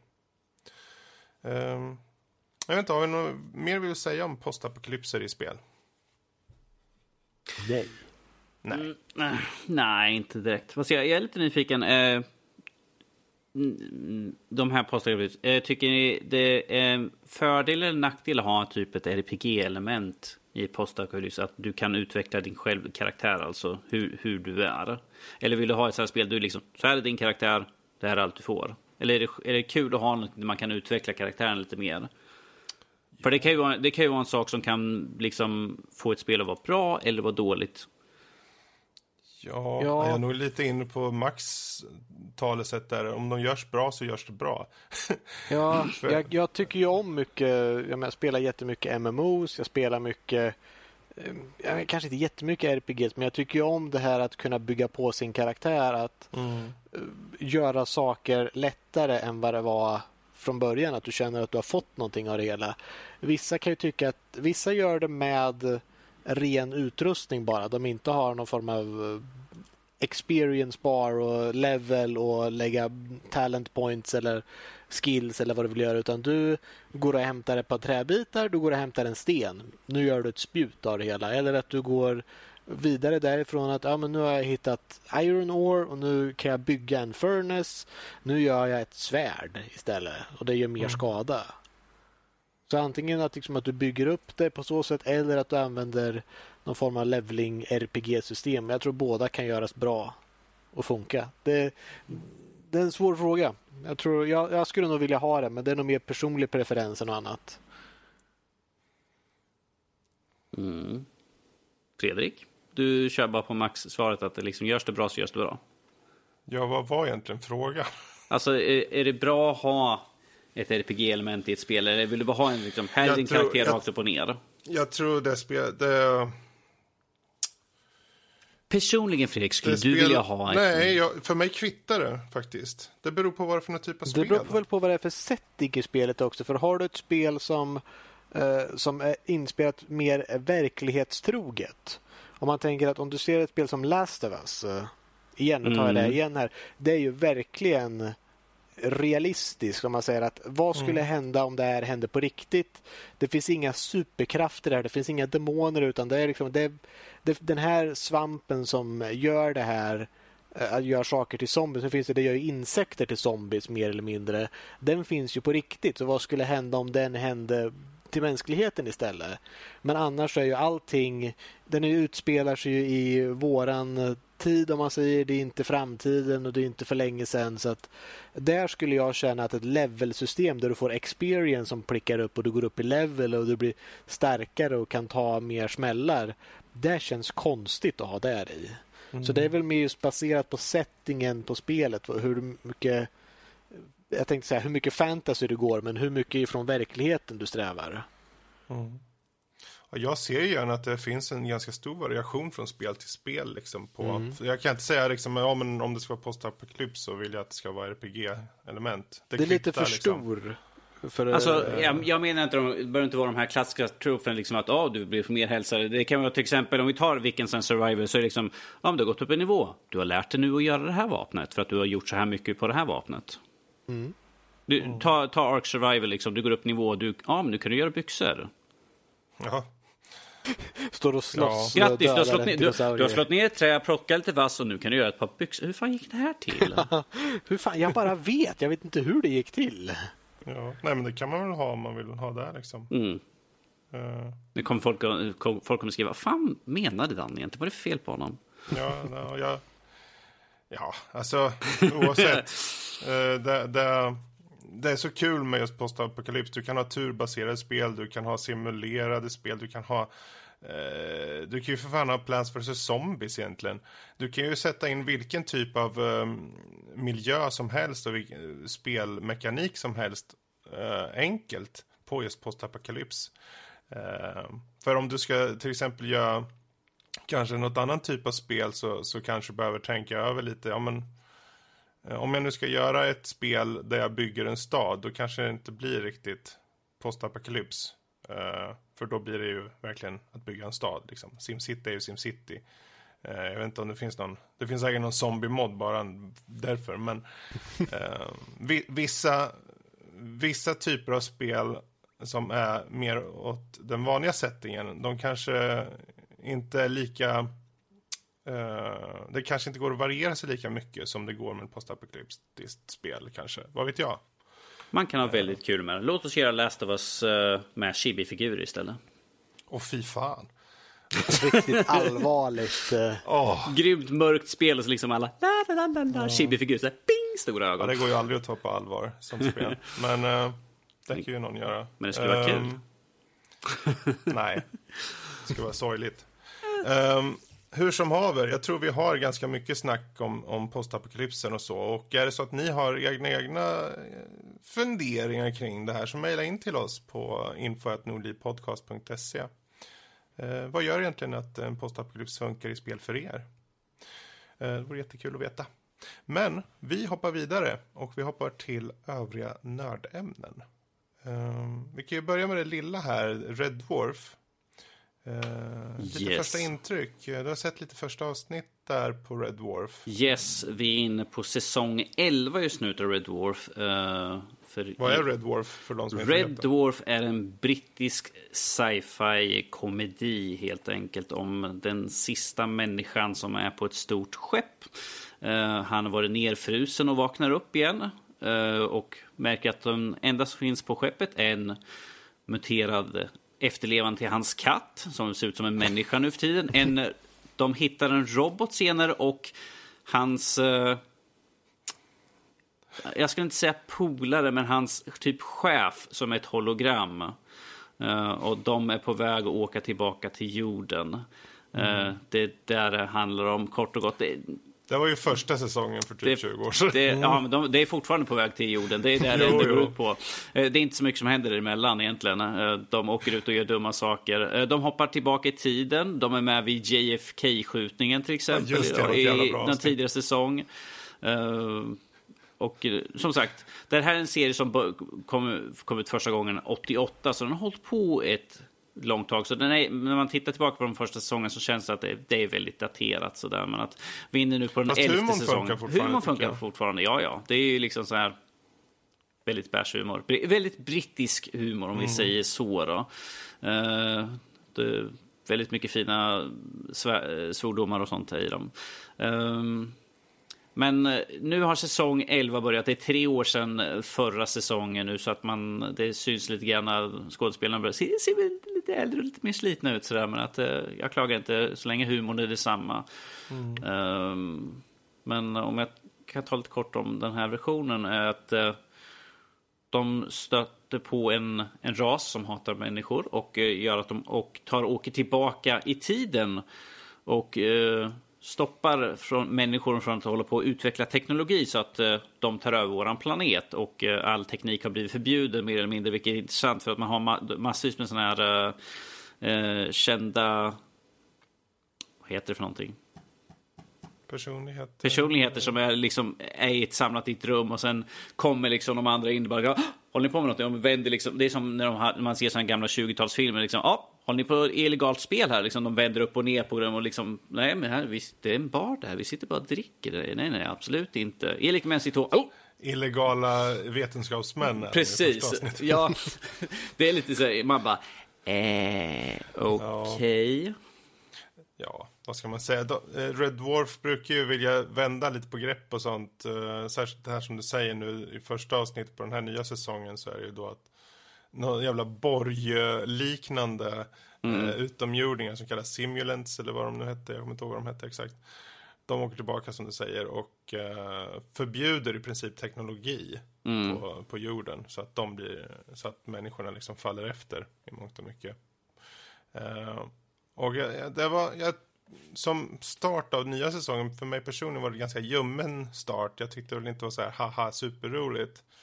Um, de har haft betydligt starkare säsonger tidigare, men det är ju bara första avsnittet än så länge. Och eh, man kan ju inte säga att de inte är rutinerade i sina eh, roller där. De, de, de sitter ju ganska bra i, i De har, gjort, de, har, de har gjort dem så länge nu, som sagt, sedan 88, så de, de kan dem väldigt väl. Jag, jag hoppas ju bara att det blir någon form av story arc genom de här avsnitten som, som går igenom lite. Eh, sen om det är ganska löst eller, eh, eller ganska mer satt, det spelar ingen roll. Men bara någonting som knyter ihop dem i slutändan skulle vara bra. Det, det, det är ju dock bara sex avsnitt i den här säsongen. Så de, har- de har ju dragit ner ganska mycket de senaste, senaste ja, gångerna. Det var Så- ju ganska få i förra säsongen också va? Yes, eh, det var det. Mm. Eh, Men ehm, så det där avsnitt som du nämnde där med JFK-avsnittet, det var ett jätteroligt. Riktigt bra avsnitt. De har väldigt udda. De har en, en utav de tidiga. Då är det liksom så här att uh, Lister som är uh, vår huvudkaraktär. Hans uh, personlighet, alltså negativa och positiva personlighet blir, blir riktiga. Eh, och eh, det, man bara, vem kommer på såna här saker? Och, och, hans katt har muterat upp till liksom en, en mänsklig varelse som är knäpp. Billigt talat knäpp. Och springer omkring och bara! Jag tror, jag tror fördelen de har i Red Dwarf, som de alltid har haft, att i och med att eh, sätter en... De, de kan verkligen i sci-fi-settingen göra precis vad de vill. Hade de satt den i en modern tid eller någonting sånt, liksom, då skulle man fast på många sätt. Men de kan, som är precis som egentligen med all form av sci-fi, så kan du verkligen leka med idéer och tankar och, eh, och sånt där. Och när det faller in liksom tidsreseelement och sånt så, ja men det är sci-fi, det funkar. Liksom. Eh, Så det är ganska enkelt för dem. Sen gäller det förstås att ha en ganska bra stab av eh, skribent, eller vad säger jag, författare för Mm. avsnitten. Yes. Men, ja, det, jag tycker det är en helt okej start. Jag vill inte förvänta mig så mycket mer, ärligt talat. Vi får se om den skjuter upp i höjden nu med de kommande avsnitten. Det märker vi. Mm, Jag kan varna dem som inte går på samma landmina som jag gjorde att förvänta er inte en allvarlig sci-fi-serie som jag gjorde. Nej. Som bara precis. gick upp på IMDB och kände så här, fan jag har sett jag har sett igenom hela Stargate, alla Stargate-serier.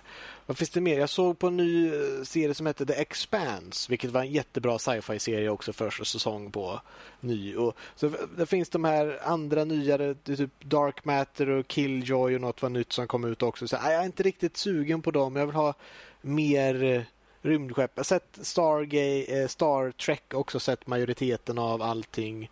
Mm. Eh, och så känner jag, finns, jag, vill ha, jag vill ha, jag är sugen på sci-fi, på rymdskepp. Och går och söker på, Red Dwarf har fått rätt bra. Jag vill inte läsa för mycket, jag vill att det ska vara en överraskning. Och det blev det. Det blev det, men det var det här, vad är det här för skitserie verkligen? Jag kom in med helt fel mindset för det hela. Jag såg bara, ja men den har fått okej betyg. Den verkar vara rätt gammal men ja, det, jag ska inte, ska inte ha några liksom, judgments innan jag Tittar du sett från det. början då? Eller? Jag såg första avsnittet eh, från Ah, 88. okej. Och Oj då. ja, nej, nej. Är traumatiserad. Det var verkligen... med både liksom... Premisen ser ju lugnt ut. Liksom att ja, men han blir nere i cryosleep och sen när han kommer tillbaka då är liksom crewn borta. Mm. Och så, ja, men det är ju spännande. Så måste han gå på äventyr och försöka hitta vad har hänt med crewn och vad, vad, vad kommer hända? Det var, det var ju liksom spännande vad som kommer hända men det var ju inte alls vad som... Ja, nej, det såg ut som ett barnprogram nästan i mina ögon när jag fick det där. Jag kan förstå det. det, det. Det är svårt att ta sig till, särskilt om du är ute efter Stargate. eh, Liksom. Ja, det var liksom det jag här- var... Jag tänkte, om du tänker, vad hette Stargate Universe? Mm. När de kommer in på ett främmande skepp. Det var liksom något Precis. sånt jag var ute efter. Det var inte vad jag Ja. fick. Nej, Man, man måste ha en det- speciell humor för att kunna uppskatta det, tror jag. Ja, Ja, du måste ju gått in för att ha, kolla på en humorshow. Då kanske du skulle tänka annorlunda, vad vet jag. yes. Mm. Ehm, bra, men vi kan gå vidare till en sista här på övriga nördämnen. Och det är ju Luke Cage som släpptes här i dagarna. Eh, hela eh, första säsongen. Eh, och vi tänkte säga lite intryck, vad vi tycker och tänker. Och premissen, Danny, kan du kanske ta upp premissen av det hela, eller? Om du... Premisen, ja, lite kortfattat. Uh, Luke Cage är i Harlem. Uh, jobbar på en barbershop hos Pop. Uh, skumt, skumt namn, men det är ju typiskt amerikanskt kallar de för. Inte riktigt varför han kallas det för. Uh, han jobbar... Det berättar de i serien varför Precis, det gör de precis. Ja, jo, jag vet. Eh, han jobbar även extra som eh, på en bar. Och eh, blir uppkallad för att en har sjukskrivit sig. Uh, stöter på en, en dam som han flörtar med. Som som han tycker är skumt och sitter och kikar upp mot där hans chef sitter. Det här, det här är sånt som kommer hända mycket senare. Uh, samtidigt där så är det ett rån som händer. Och, uh, på, och uh, på det sättet så blir Luke Cage mer och mer indragna i saker han inte vill. För att Luke Cage är ju, för er som, inte, för er som har sett Jessica Johnson vet att Luke Cage är ju mer eller mindre oförstörbar. Nästan. Mm. han har superstarkt skinn och är övermänskligt stark. Men att han vill vara i fred för att han har saker från sitt tidigare liv som han inte vill ska dras fram igen i ljuset. Mm. och försöker hålla sig undan. Men uh, allt eftersom serien går så märker han att han inte liksom kan hålla sig undan och får egentligen bli den hjälten som han är. Mm. Eh, det här, serien är väldigt mycket hans, hans inre kamp egentligen, liksom vad han själv vill stå för och vad, vad han, hur långt han är beredd att gå egentligen. För hålla, till början liksom att hålla sig liksom i skymundan och sen till slut liksom att visa sig rätt fram liksom för vem man är eh, mot resten av befolkningen där i Harlem. Mm. Jo, men det var jättebra mm. eh, sammanfattat där. Um, men frågan är, vad, vad, tycker ni då? Ni som har sett eh, en, ett antal avsnitt av det här. Jag kan väl börja, för jag har sett minst mm. avsnitt här. Och jag skulle mm. vilja säga att, eh, ja, det var okej. Okay. Okej. Tack Max. Mm. Jesus. Vad tycker du är bra? Vad tycker du är mindre bra? Ja, den är ju... Det som är bra är ju helt okej. Okay. Det som är mindre bra, det är väl alltid sådär. Nej, jag, kan, jag tycker att serien kanske... Jag, jag kan ju ingenting om Luke Cage karaktären. Jag vet inte vart han kommer ifrån, vem han är. Jag tror jag har sett han i någon så här Marvel Universe-spel, något sånt där. Mm. Marvel Super Alliance eller vad någonting. Tror jag han fanns med. Just Men det, ja. jag, det, det, är allt jag vet om honom. Men, uh, hur många eh, avsnitt har du sett förresten? Jag tror jag är uppe till, jag tror att jag har sett avsnitt sex. Okej. Okay. Jag vet inte ja. hur många avsnitt det är. 13. Ja. I alla fall, han, det, det är väldigt tydligt där att han, eh, jag, han säger så här, jag har superkrafter och alla runt omkring han säger åt han som, som känner till de här superkrafterna och säger åt han att du, tänk vad mycket gott du kunde göra. Mm. Om du använder de här till att förbättra liksom, folks liv runt omkring. Men han känner att, men tänk om jag inte vill det? Tänk om jag vill bara ta det lugnt och inte stå ut? Jag vill bara ha ett normalt liv. Jag vill inte ha de här krafterna. Jag vill bara hålla mig i mitt lilla hörn och inte att någon stör mig och jag stör inte någon annan. Men Precis. till slut så är det folk som börjar, eh, det är ju standard att de börjar hota honom och säga att uh, ja, ni, ni, kan puckla på mig hur mycket som helst, jag kommer inte göra någonting. Och då går de och pucklar på hans kompisar istället och då blir han tvingad att göra någonting för annars så mm. lider de runt omkring honom. Och till slut så, ja, det driver väl på så. Det är väldigt mycket också, jag vet inte om man ska kalla det, det är, det är mycket Eh, politik runt området. Just det, det är mycket, vad ska man kalla det, black people neighborhood. Mm. Att lyfta Harlem snackar de om. Liksom, Precis, liksom, att, att det är liksom från, från någon... Det, communityt ska eh, komma fram och det ska liksom eh, frodas och så vidare. Ja, mm. det, ja visst det, det fanns där. Jag vet inte hur mycket som det är en del av hans backstory. Hur mycket som är nytt och hur mycket som faktiskt är där, det spelar väl ingen roll egentligen. Men jag följde Nej. det som lite så här att ja, men det, det påminner lite om uh, jag tänkte säga The Wire nästan. Mm.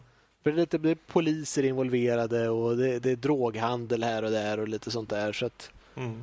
Har du som... sett de andra Marvel-serierna på Netflix förresten? Mm, nej, kanske, Daredevil. kanske inte.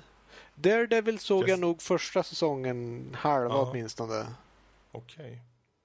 Ja, jag tänker med det, eh, många liksom ser till exempel Marvel-filmerna och i och med att det är i samma universum mm. så, så, så kanske man om man går in med mindset som att det är som Marvel-filmerna så bör man tänka om lite. För de, de här är lite, betydligt mer, de försöker bygga upp karaktärer mer egentligen. Mm. Det är inte som att det är superstora slagsmål med aliens i varje avsnitt. Eh, direkt. De gör ju referenser tvärtom. som bäst. Ja. De säger att eh, du är ingen eh, nordisk gud med stor hammare som flyger runt så du kan inte hantera det här. Precis. Ja. Men, Men ja. Eh, vi kan väl hoppa över till norsken. Vad, vad är dina intryck då? Uh, jag kan ju snabbt säga att uh, jag satt och kollade upp, efter jag hade kollat en del, så jag bara, ja men jag var nyfiken att kolla upp en sak om uh, en som var med i delen. Och sen gick jag in och så kollade jag på, på IMDB och såklart gick ner till kommentarer och sånt där. Och det mm. första jag såg liksom bara, ja det skulle ju vara bra det här if, ifall de skulle kunna börja slåss och skjuta lite mer. Jag bara, det är inte det det handlar om. Det, serien handlar, alltså våldet är ju liksom inte det viktigaste. Där, så Daredevil hade mycket fighting och sånt där, men det var liksom den karaktären han var. Han var ute, han var en brawler, han var ute och slogs liksom på gatan för att stoppa dem. Eh, Medan Luke Cage inte är det. Han det är ju någon här... som inte ville slåss. Ja, han, han, är liksom, han försöker undvika att slåss. Liksom. Han gör det liksom ifall det verkligen är nödvändigt. Det är liksom inte det. Han, mm. ja, jag skulle kalla honom för en, en from stor hjäl, äh, jätte egentligen, för det är det han känns som. Äh, i en del så är det en skottlossning, liksom den det, då liksom det första han skyddar, skyddar ett, en, yng, en yngre person. Liksom. Mm. Det, det, är liksom där hans karaktär är. Liksom, att han är, liksom, han är beskyddare helt enkelt. Han är inte ut för att liksom, okej, okay, för att kunna beskydda dem så måste jag gå och spöa allihopa. Nej, det är inte det han gör. Uh, han är liksom där, det är lite mer, det är mer personligt känner jag. Uh, jag. Jag har sett nio delar än så länge uh, och jag är väldigt imponerad. Eh, jag har ju sett de andra eh, Marvel-serierna. Och den här, den här känns, eh, till skillnad från de andra, det här är ju återigen så det, det är mycket story, det är mycket bakgrundshistoria, det är mycket prat. Fast det är ingenting som gör att man liksom, oh, de pratar igen. Det är väldigt intressant att lyssna för att alla karaktärer som de har, som är, är hur de liksom byggt upp dem och hur de framförs av skådespelarna. Och då speciellt eh, han Cottonmouth som är våran bad guy, eh, Cornell Cottonmouth Stokes, är väldigt mm. intressant och speciellt hans skådespelaren. Jag kan, vet faktiskt inte hur jag ska uttala hans förnamn så här. Mahir Shahala Ali. Det är säkert så fel som det kan vara, men han är fantastiskt bra, tycker jag. Han är...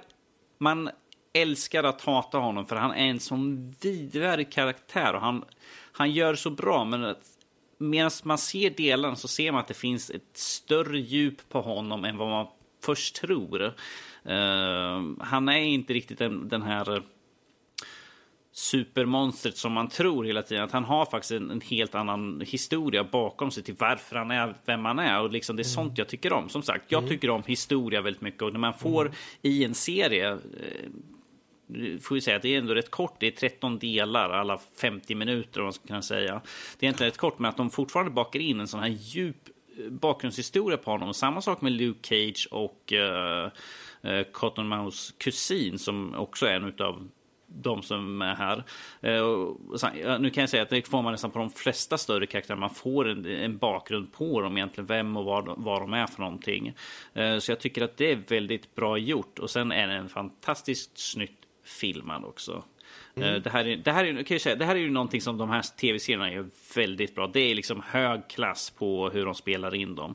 Det är inte liksom bara, ja men vi ställer kameran här och filmar. Utan det är liksom minutiöst placerad. Eh, ta till exempel, det finns en scen där med i trailern när Cottonmouth står framför den här uh, tavlan. Mm, Biggies. Biggies tav ja, tavla när han har kronan. Han, liksom, han börjar längre bak så att man ser nästan typ hela tavlan. Han kommer liksom in i bilden. Liksom, sen vandrar han fram tills kronan sitter ut som den sitter på mm. hans huvud. Det är väldigt snyggt och det är minutiöst gjort liksom att han ska hamna rätt. Och samtidigt när han pratar att han liksom håller huvudet rätt fast han helt rör på det så det ser ut som att kronan är på huvudet. Det är, det är sådana detaljer som jag tycker väldigt mycket om. Det är liksom en, en sån liten sak egentligen att det tillför så mycket till liksom helheten. Mm. Uh, sen tycker jag det är, det är väldigt, mycket, väldigt mycket praktiskt. Det är väldigt lite data gjort egentligen Eh, som de har i den här serien. Slår, slår sönd, sönd, äh, saker sönder så är det liksom praktiska saker och de har, använder mycket squibs äh, när de skjuter. Det är inte liksom de här fula dataeffekterna. Squib är liksom det som exploderar när man skjuter på någon så det ska se ut som de får en skada på sig. Äh, om vi säger att han blir väldigt mycket beskjuten. Jag tror han till och med säger liksom att nästa gång som skjuter på mig får betala en kost ny kostym till mig. Jag börjar bli trött på att köpa nya kläder hela tiden. Man bara, ja, jag kan förstå det mycket väl. Um, men jag tycker att alla skådespelare, det är ingen, till och med de här som spelar eh, de här lackeys till Cottonmouth är väldigt intressanta. Jag menar, de, de, de har liksom karaktärer liksom utmålade. Det är som att de har en hel eh, bakgrundshistoria liksom utlagd. Att du vet exakt vem det är och hur du spelar på det sättet. Eh, en av hans hejdukar är till exempel Sip som är liksom inte den smartaste med att han är en intressant karaktär. Och han är liksom bara en bikaraktär. Det är liksom, man, man kan tänka sig, ja men han skulle kunna tänka mig att se mer för han, han känns som han har någonting att tillföra. Han har en bakgrundshistoria som jag är nyfiken på. Vad har gjort att han har hamnat här? Uh, och det, det är så jag, jag, jag, tycker det är en riktigt bra serie. Jag ser fram emot att se de sista delarna i alla fall. Mm. Mm. Jag kommer att tänka på nu när jag fick lite tid att tänka. Några saker som, två grejer egentligen. Mm. Men jag skulle kunna säga om, om det är något negativt med serien. Att jag skulle säga mm. i början när han slåss eller använder sin styrka så tyckte jag att det såg väldigt jag ska inte säga fejkat ut, men jag tyckte koreografin var konstigt på sättet han slogs. Och jag vet, han ska ju vara superstark, så jag tror det, jag skulle nästan vilja sätta det på skådespelaren där. Att visst, han lyfter tvättmaskiner och grejer utan problem och det ser bra ut. Men ibland när han ska slå sönder grejer eller flytta på saker. Jag kan förstå att det måste vara liksom underligt för skådespelaren att ja, han ska lyfta den här jättetunga grejen eller han ska slå sönder den här väggen eller någonting. Och själva den grejen han faktiskt slår sönder, de använder ganska lite dataanimation så att det han slår sönder är ju förmodligen någon eh, frigolitbit egentligen som är målad och ser ut som ett betongblock. Och det var, jag vet att det var i alla fall tidigare avsnitt där liksom han slog på folk och skulle bara liksom ta dem. Han slog ju dem inte utan han la ju egentligen ner dem kraftfullt. Mm. Slog in dem i en vägg och sa bra nu är du ur vägen.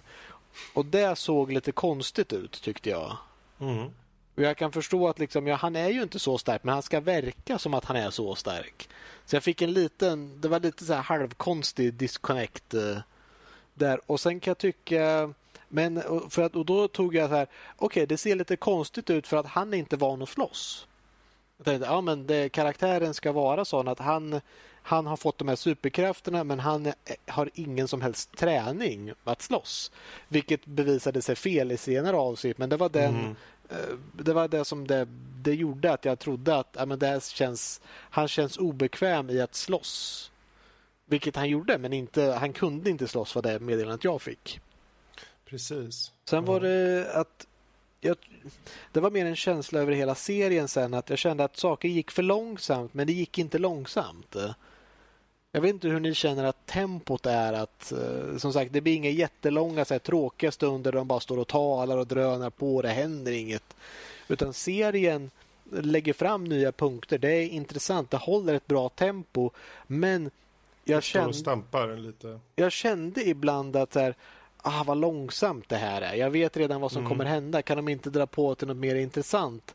Fast när jag väl tänkte på det, så här, men de håller ju ett bra tempo. Så jag blev lite, jag fick, det var en väldigt konstig känsla av att känna att saker gick inte tillräckligt fort. Men när jag väl tänkte efter så tänkte jag saker går ganska bra takt ändå. Det har hänt skitmycket på den här korta stunden.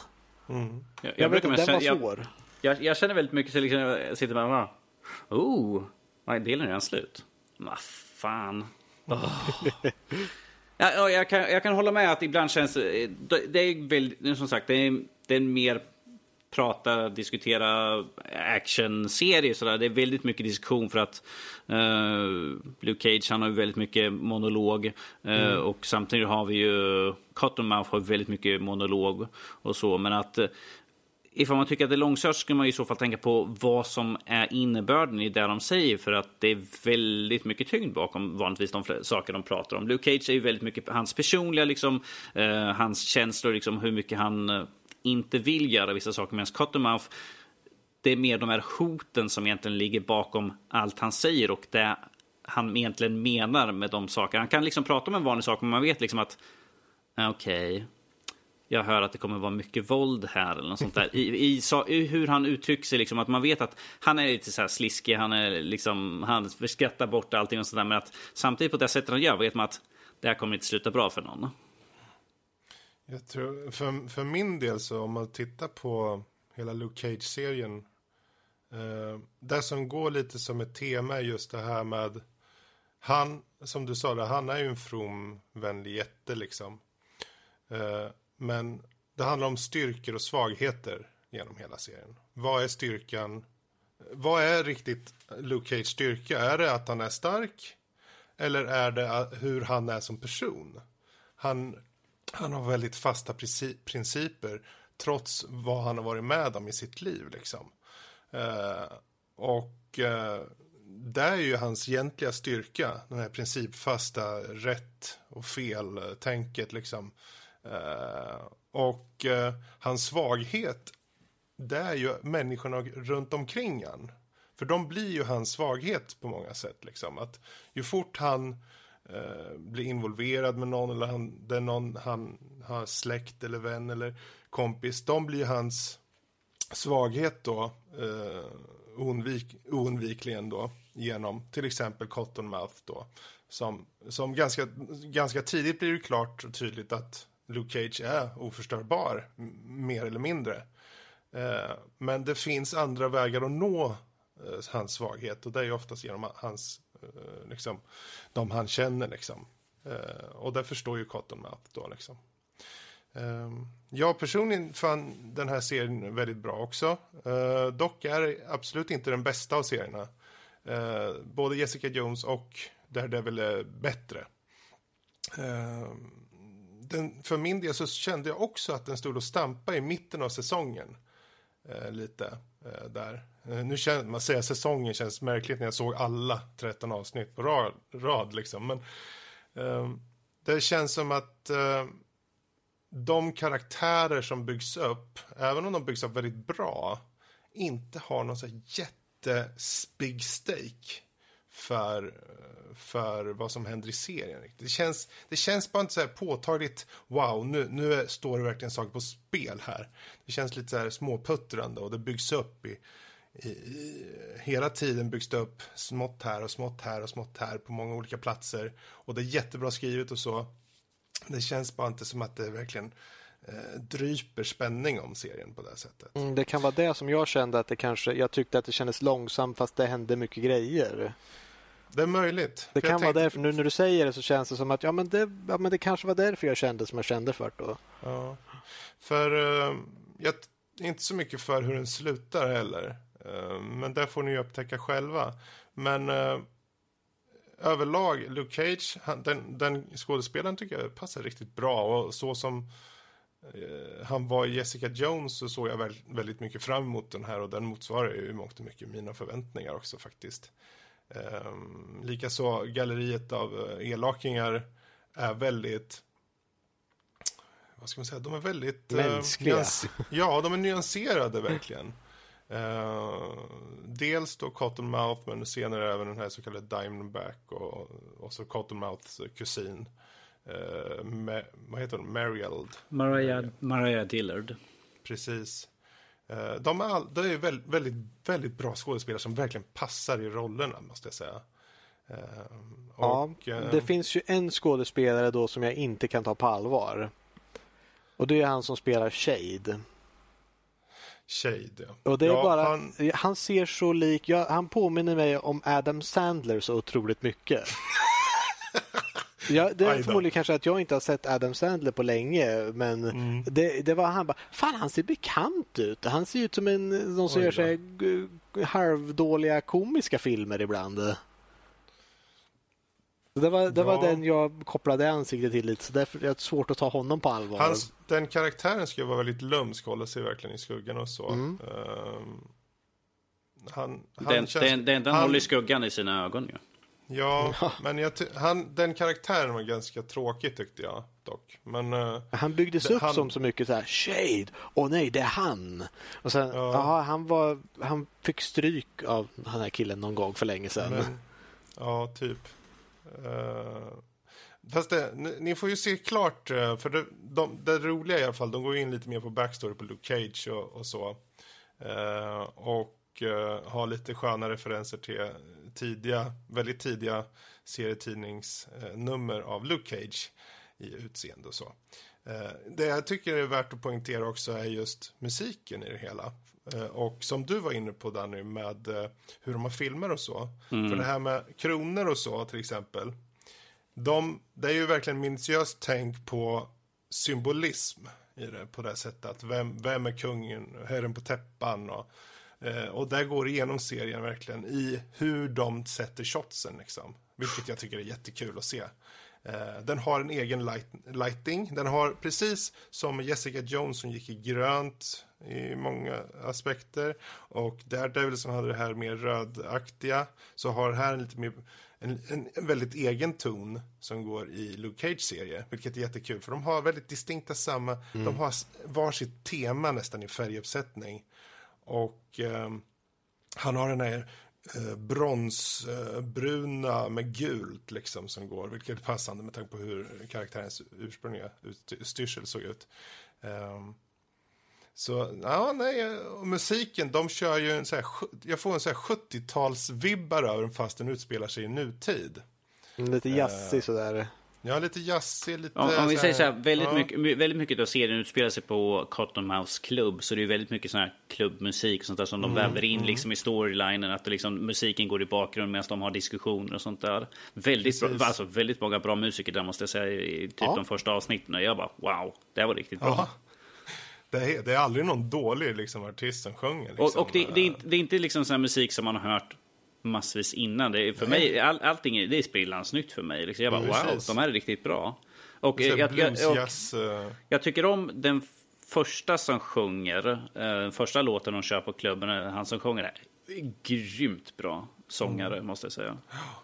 Ja, det, jag tycker de har verkligen nailat där med känslan och, och en egen, egen ton på just den här serien. Och det behövdes. De behövde ha en egen ton. Uh, sen får vi se hur det blir med liksom uh, vad heter den? Iron Fist, heter den så? Yes, Iron Fist, ja. ja. Som kommer sen och sen kommer Defenders som de ska föra ihop alla de här. Och jag skulle tippa på att då kommer de ha en egen stil för uh, Iron Fist. Och sen kommer de ha någon slags mishmash då i Defenders där alla ska komma samman liksom. Så det, Tro, mm. Tro ifall de kommer ha en sån här callback till Iron Fists gamla dräkt. Det skulle vara hysteriskt De gör ju så i Luke Cage. Så. Ja, jag vet. Jag, jag, måste, jag måste bara säga att en av mina favoritkaraktärer i den här serien är, eh, Bobby Fish. Han okay. schackspelaren, ja. jag tycker han är skitskön. Okej. Okay. Jag, jag mm. tycker om vad det ser. Han är, liksom, han är så cool liksom. Det finns en scen då han och Luke Cage sitter och så kommer en som, som Luke känner liksom. Han bara liksom, du är cool liksom. Så går han därifrån. Han bara, jag förstår, jag går därifrån. Det är liksom lugnt. Han är liksom så, mm. Ja, en av mina favoriter. jag tycker han är så skön. du ska se han i The Get Down. Där är han riktigt bra också. Ja, det måste jag göra. Um, eller för den delen är han ju också med i uh, Mr. Robot. Men uh, mm, okay. ja, uh, han, är, han är cool, den snubben. En riktig så här cat. Riktig så här. Yes. Ja, men um, överlag, det, ja, det, det, ytterligare igen har Netflix producerat en, en, en uh, välagerad Visst, det finns, det finns eh, så här små karaktärer som har spelats, typ eh, så här maffiabossar och kanske un, ungar och så som jag tyckt har varit ganska dåliga. Men de kan inte sätta allt. Men överlag så är det ganska bra skådisar faktiskt på alla fronter. Och särskilt de i stora roller är ju klockrena, verkligen. Eh, det är kul sen när också vissa som eh, binder samman alla serier kommer in i den här serien, om vi säger så, för er som inte har sett den. Så. Men eh, ja, nej, ytterligare en bra serie. Jag vet inte, finns det något mer vi vill säga om Luke Cage? Eller? Som vi sa förut, jag tycker det är så kul att de, att de liksom väver in filmerna. Liksom. I, inte in, man, ing, det är inte visuellt på något sätt. Det är liksom en som står och säljer. Titta på här på filmklippen mm. från när attacken var. Liksom. Det är på det sättet. Tänk, och, tänkte du på att det var betydligt fler referenser i serien, bara i början av de första avsnitten, än det har varit nästan på hela säsongen av första Daredevil? Yes, som det var ganska prominent där liksom. Och eh, de tar ju upp i andra eller tredje delen tror jag också de tar upp och hänvisar till liksom filmerna. Mm. Uh, så ja, det, det, är väldigt mycket mer uh, snack om det. Uh, jag tycker det är kul att de plus, har det plus lite att mer. De, liksom. Plus att de hänvisar väldigt mycket till senaste Captain America. Liksom. Det är mm. hela tiden, du är en av dem liksom. Så här. Precis. Men det genom hela den här säsongen så är det väldigt mycket sådana eh, referenser som jag, jag, tycker det är kul att de gör det bara för att det på, på ett sätt eh, cementerar att det faktiskt är samma värld eh, som de här filmerna. För det var lite tråkigt när de hade typ bara en eller två referenser i, i typ Daredevil till exempel.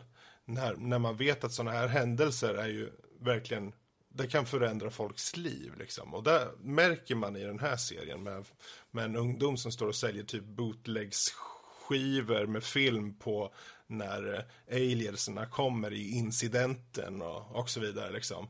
Slagsmål filmar han och så vidare av superhjältar och så. Så jag tycker det, det, är kul att de för in det på ett sätt som gör att ja, det här har påverkat folket liksom.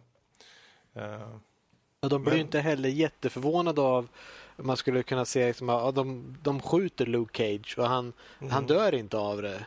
Och bad guysen tar det liksom för liksom, vad är det för fel på honom? Utan okej, okay, han är vi vet att sådana här saker kan hända. Han, mm. Folk blir inte jättechockerade av det. Precis. Uh, ja, nej. Uh... Vi, vi, kan väl säga så här. Vi vill väldigt gärna höra vad ni tycker om serien. För vi, mm. vi, nu har ni fått hört vad vi en stor del vad vi, har, vad vi tycker om serien. Men det skulle vara intressant och ifall det är någon som tycker helt rakt emot så tycker att gud vad dåligt den är. Usch, ifall, ifall den har samma inställning som Max till Red Dwarf första säsongen där liksom att ah, det var inte riktigt vad jag förväntade mig. Ja, nu vet jag inte riktigt. Skriv in till oss i så fall. Precis. Info nordlivpodcast.se Uh, Eller skriv bra. till Max på max.nordlivpodcast.se och, säg, och, säg, och, och, och säg varför Red Dwarf är bra. Precis. Eh, bra, men då hoppar vi faktiskt vidare. Och då kommer vi ju till just det som du var lite inne på, lyssnarmail. Ja, jag vet. Fint, bra segway, va? Mm. Yes, vi har, jag har två mejl här jag tänkte jag skulle ta och läsa upp här. Hej vänner! Himla bra avsnitt med Louise. Ska bli kul att se vem nästa gäst blir. Tack förresten för svaren på VR-spel sist jag frågade. Såg att ni la ut om One Punch Man. Vet ni några andra animeserier som kommer tillbaka från till exempel oavslutade säsonger eller nya animes ni ser fram emot? Ha det bra, puss, Maja.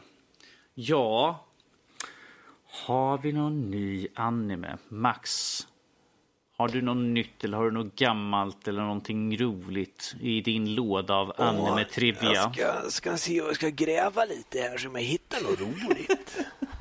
Är det några nya anime som kommer som du ser fram emot? Um, nu ska vi se. Nu kommer vi in snart i uh, vad är det? Fall season. Det är ju höst på svenska. Um, Grattis! Svenska är bra va? Ja, eller hur? ja, eller hur? Mm, uh, Okult uh, semikolon 9 en ny serie som kommer ut. Ingen aning om vad den är om, men det är av skaparna av Steins semikolon Gate. Mm.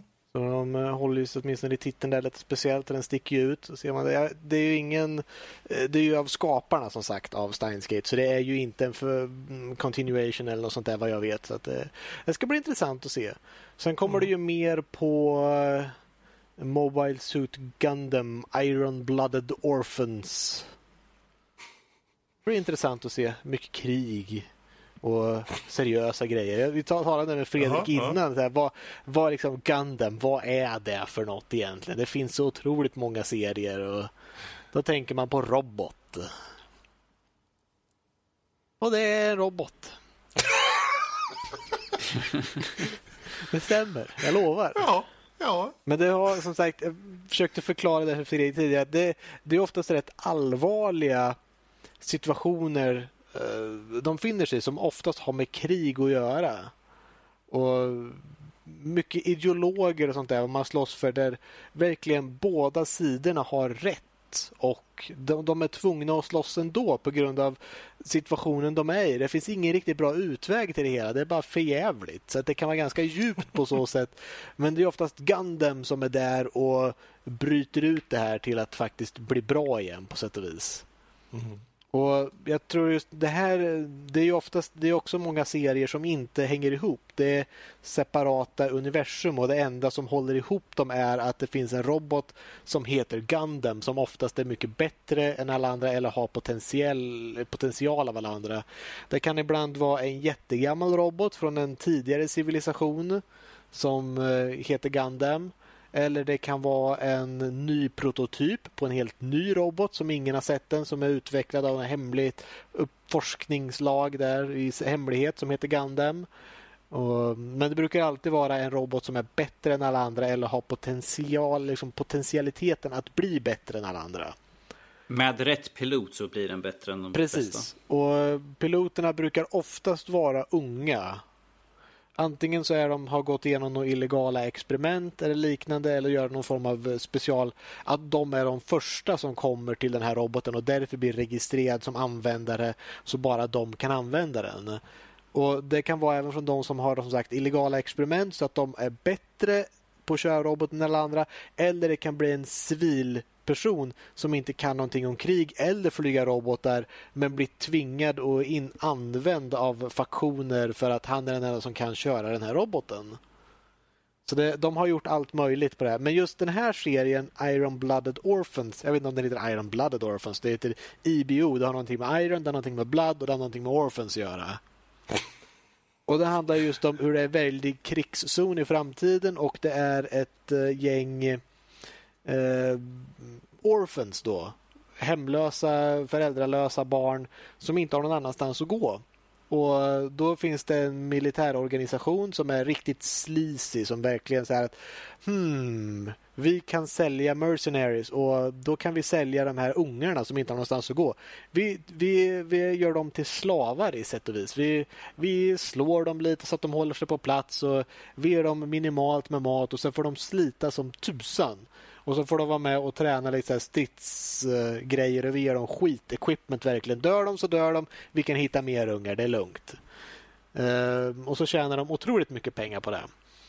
Uh, och de kan inte göra någonting åt det för de säger så här, ja men vill det inte vara här, ja men då kan ni ge er av. Så det finns ju liksom, ni kommer ju dö där ute bara. Det är krig. Så att antingen kan ni hänga med oss där det finns, där det finns mat och det finns skydd. Men det är en jävla massa skit som kommer med det också. Eller så kan ni gå ut och dö. Det är det valet de har. Och de gör ju illegala experiment på de här ungarna också. Sätter in eh, vissa eh, IO-ports, input-output ports i ryggraden på dem för att kunna styra de här eh, robotarna bättre. Mm. Och Ma Matrix? Ja, typ. Fast som sagt, eh, när du sätter in en sån här port så eh, kan du dö ganska lätt också. Du, är typ så här, du har 25% chans att överleva. Mm. Så att eh, jag tror main-karaktären, eller en av main-karaktären då har tre stycken sådana här portar i sig. Eh, så är extrem viljestyrka och så har du någon då, så han kan slåss och sen har du hans kompis då som kan strategi bättre. De två gör sitt team som levde på gatan men nu är de inne här och slåss istället. Och, eh, ja, så kommer det en gammal hedlig eh, gammal Gundam-robot som är driven på kärnkraft eller något sånt där. För det, det den har liksom en nuclear reactor i sig. Det har ju inte de här nya robotarna. Så att den har lite andra specs och med den här specialfighten då så kommer de in och det är ja, mycket hur de man... tar sig hand om det där. Det är säsong Men den två kan vi som se kommer ut. Ja, okay. Som sagt, säsong ett finns redan och man kan se hela om man tycker det låter Mm. intressant. Jag har inte sett klart säsong ett men jag kom på den där serien nu igen. Bara just ja, den serien, den eh, måste jag se klart på. Mm. Ja, Fredrik, det är jättebra tips. Ja. One Punch Man hade väl inget releasedatum eller något sånt där? Nej, jag tror inte det. Jag vet ju att... eh, Tyvärr. Jag vet, bara att, sagt att det ska komma. jag vet att min favoritserie ska ju börja igen den i april ju. Okej. Och det Attack är... Attack of Titan. Ja, ja. Ah. ja, just det. Min Okej. absolut fa- favoritserie. Ja, ja. Men eh, bra, då har vi fått lite svar där. Vad har vi mer för någon mejl? Yes, vi har ett till här. Hej allihopa! Eh, jag började lyssna för några veckor sedan och diggar ert upplägg. Tack så mycket. Jag var undrades kring vad ni tycker om den debatt som skapats kring de kvinnor som twitchat väldigt lättkvätt på Twitch och Youtube som till exempel Zoe Burger som gjort ett riktigt rabalder på senaste tiden med hennes bikini-stream. Vad, vad tänker ni om ämnet? Tack för en bra podd med vänliga hälsningar, Lena. Eh, jag, tänk, jag tänker jag tar bara en lite kort bakgrund där på det hela. Att, uh, Zoe Burger var en eh, Twitch-streamer som, nej, som twitchade såklart väldigt lättklätt medan hon spelade spel och när hon vann eller typ gjorde ett headshot som gick upp och twerkade med andra ord skakade rumpan en massa. Och det är så hon tjänar pengar och hon blev kickad för att de ansåg att hon var för lättklädd och det, gick, det, går emot de nya reglerna som de införde på Twitch just nu och hon är nu för tiden har gått över och uh, twitchar på... Twitchar? Eh, sorry, stre streamar på Youtube. Hon mm. har ökat markant. Det här har varit mycket prat om de sista veckorna här nu. Eh, hon har nästan en halv miljon följare och hon har 13 klipp upplagda och hon streamar. Uh, så det, det, här är en, är säkert en av många. Uh, jag får vara helt ärlig, jag följer inte mycket sånt här. Uh, jag, jag, tittar inte på streams och sånt faktiskt. Men uh, hon undrar vad, vad är våra åsikter? Är det någon som vill börja först med att ha en åsikt om det hela? Jag har talat så mycket så jag låter ordet vara öppet så kan jag ta avslutande ordet istället. För jag har väl en del ja. att säga om det lite, men inte mycket. Yes. Okay. Ja. I, i, om ämnet i sin, rent generellt, om vi säger så, istället för att gå in på just den här personen i fråga. Rent generellt tycker jag väl att det är väl upp till var och en hur de vill vara på Youtube så länge de följer de uh, riktlinjer som finns där. Um, och är det så att de inte följer riktlinjer men fortfarande får vara där, uh, då tycker jag det är fel såklart. Mm. Det var inte mer än så. Um, den här personen som Zoe då, um, ja, jag vet inte. Det, jag, jag kollade upp det här när jag, när jag såg det här mejlet och kollade lite av det här som var rabalder kring. Jag tycker att, alltså, om intentionen från personens sida är att verkligen underhålla med spelen, då tycker jag, men det är ju det som, det, är inte det liksom huvudfokuset för twitchandet? Hon sätter ju fokuset någon annanstans. Hennes intention är ju att få män, antar jag, i i största mån, säkert många kvinnor också som kanske tycker det också är bra såklart, att följa enbart på grund av hennes sexappeal. Uh, och ja, det i sig är inget fel på, men att hon får betalt bara av det tycker jag känns lite så här, det känns lite dåligt faktiskt. Um, jag, ja, jag vet inte, det, det, är en väldigt svår fråga att svara på, för det, det är klart att så länge man liksom följer reglerna liksom vad gäller de, eh, de medel som vi befinner oss på, eller de plattformar rättare sagt, eh, så får man folk egentligen uttrycka sig hur de vill. Och det är upp till användarna eller tittarna att faktiskt ta ett beslut i om de faktiskt ska se på det här content som visas där. Eh, jag personligen känner att det låter väldigt ointressant. För om jag vill titta spelen, det känns inte som att hon tar spelen på, på det allvaret liksom. Som att det är inte därför hon gör det. Hon, hon vill uppenbarligen skaka rumpan liksom då. Uh, och that's it. Och om folk vill titta på folk som skakar rumpan, ja men då kan de väl titta på någon musikvideo eller ta sådana, vad, vad hette det där som du sa Max? Uh, cam girls. Ja, det är ju alltså, camgirls är ju en Eller? typ av profession tänkte jag säga. Aha. Okay. Det är mer ett yrke. Alltså det är därifrån många av de här som kanske kommer och gör väldigt lättklädd på Twitch. Att de tidigare har liksom privata streams mm. för, eh, för folk. Då. Du betalar så, får du, så kan du chatta med dem medan de klär av sig ganska mycket och gör olika mm. handlingar och, sånt där. Okay. Eh, så det är, det är en live erotisk show som du kan chatta med. Okay.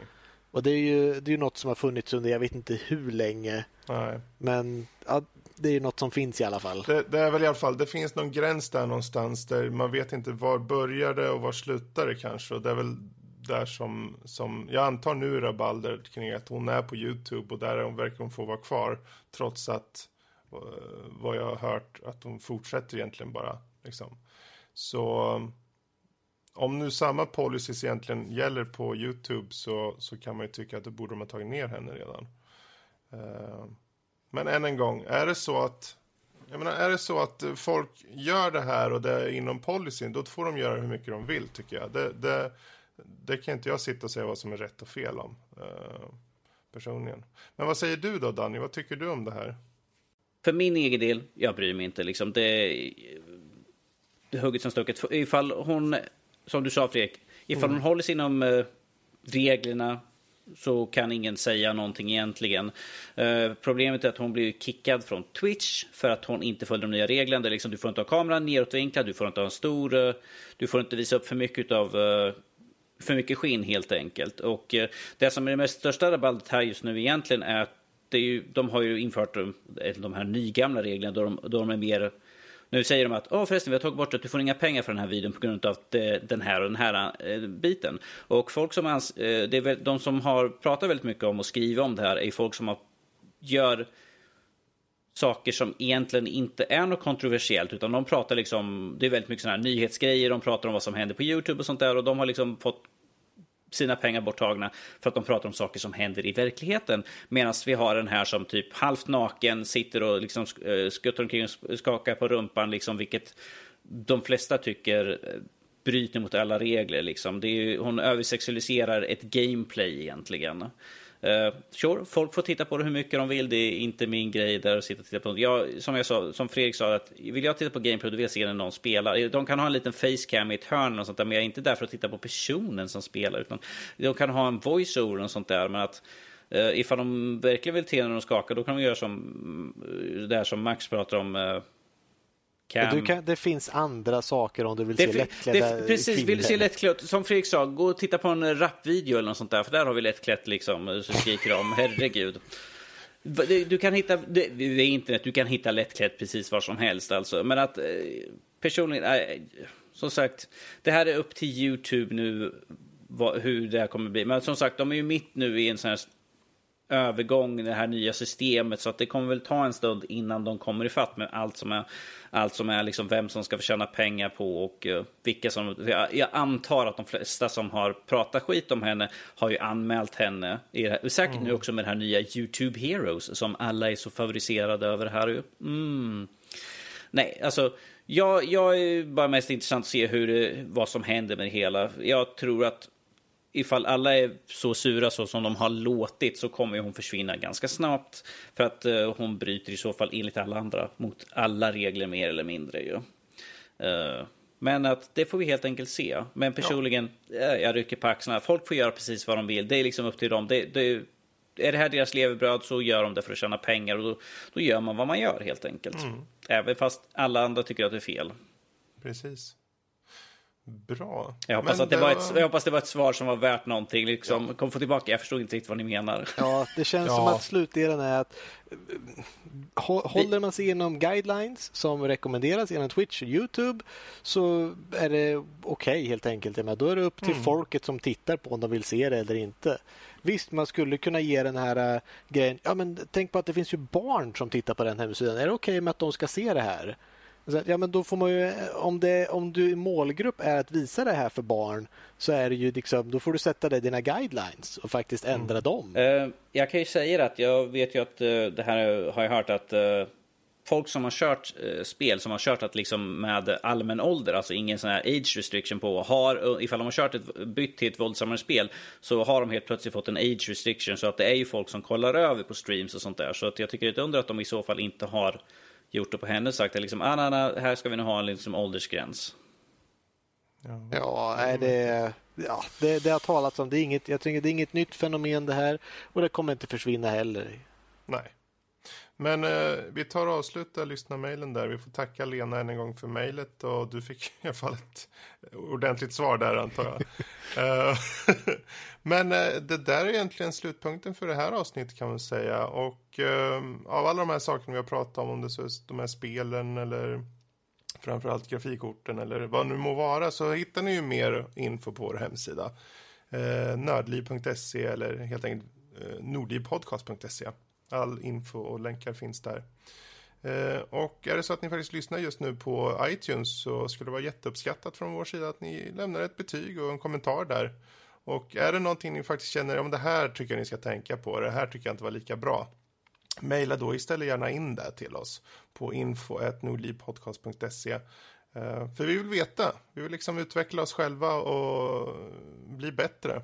Det, det, så är det med livet. Man vill hela tiden lära sig och bli bättre på saker och ting. Vad kan vi göra för att förbättra? Skriv, skriv till oss. Berätta. Så kontakta oss helt enkelt. Och eh, vi kan väl nämna det att eh, nästa vecka så kommer vi med reservation för eventuella förändringar. Man vet aldrig förstås, men som det är i nuläget så kommer vi ha en gäst. Och eh, den gästen det är Kristoffer Heyerdahl. Ni eh, kanske känner till honom från Kuribo eller Spelnyheterna. Eller varför inte eh, podden eh, Mario och jag som kommer eh, gästa oss eh, nästa helg. Det ska bli jättekul. Ska det. Men eh, ja, du får säga tack och hej Danny. Toodaloo. Och vår kära Max också. Hej! Så, så tar vi och klär av oss framför kameran och eh, struttar runt lite för eh, oss själva. Du vill inte ha kamera. Jag behöver inga pengar från Twitch. Jag kan göra det själv. Hej då! Hej då då. allihopa! Toodaloo.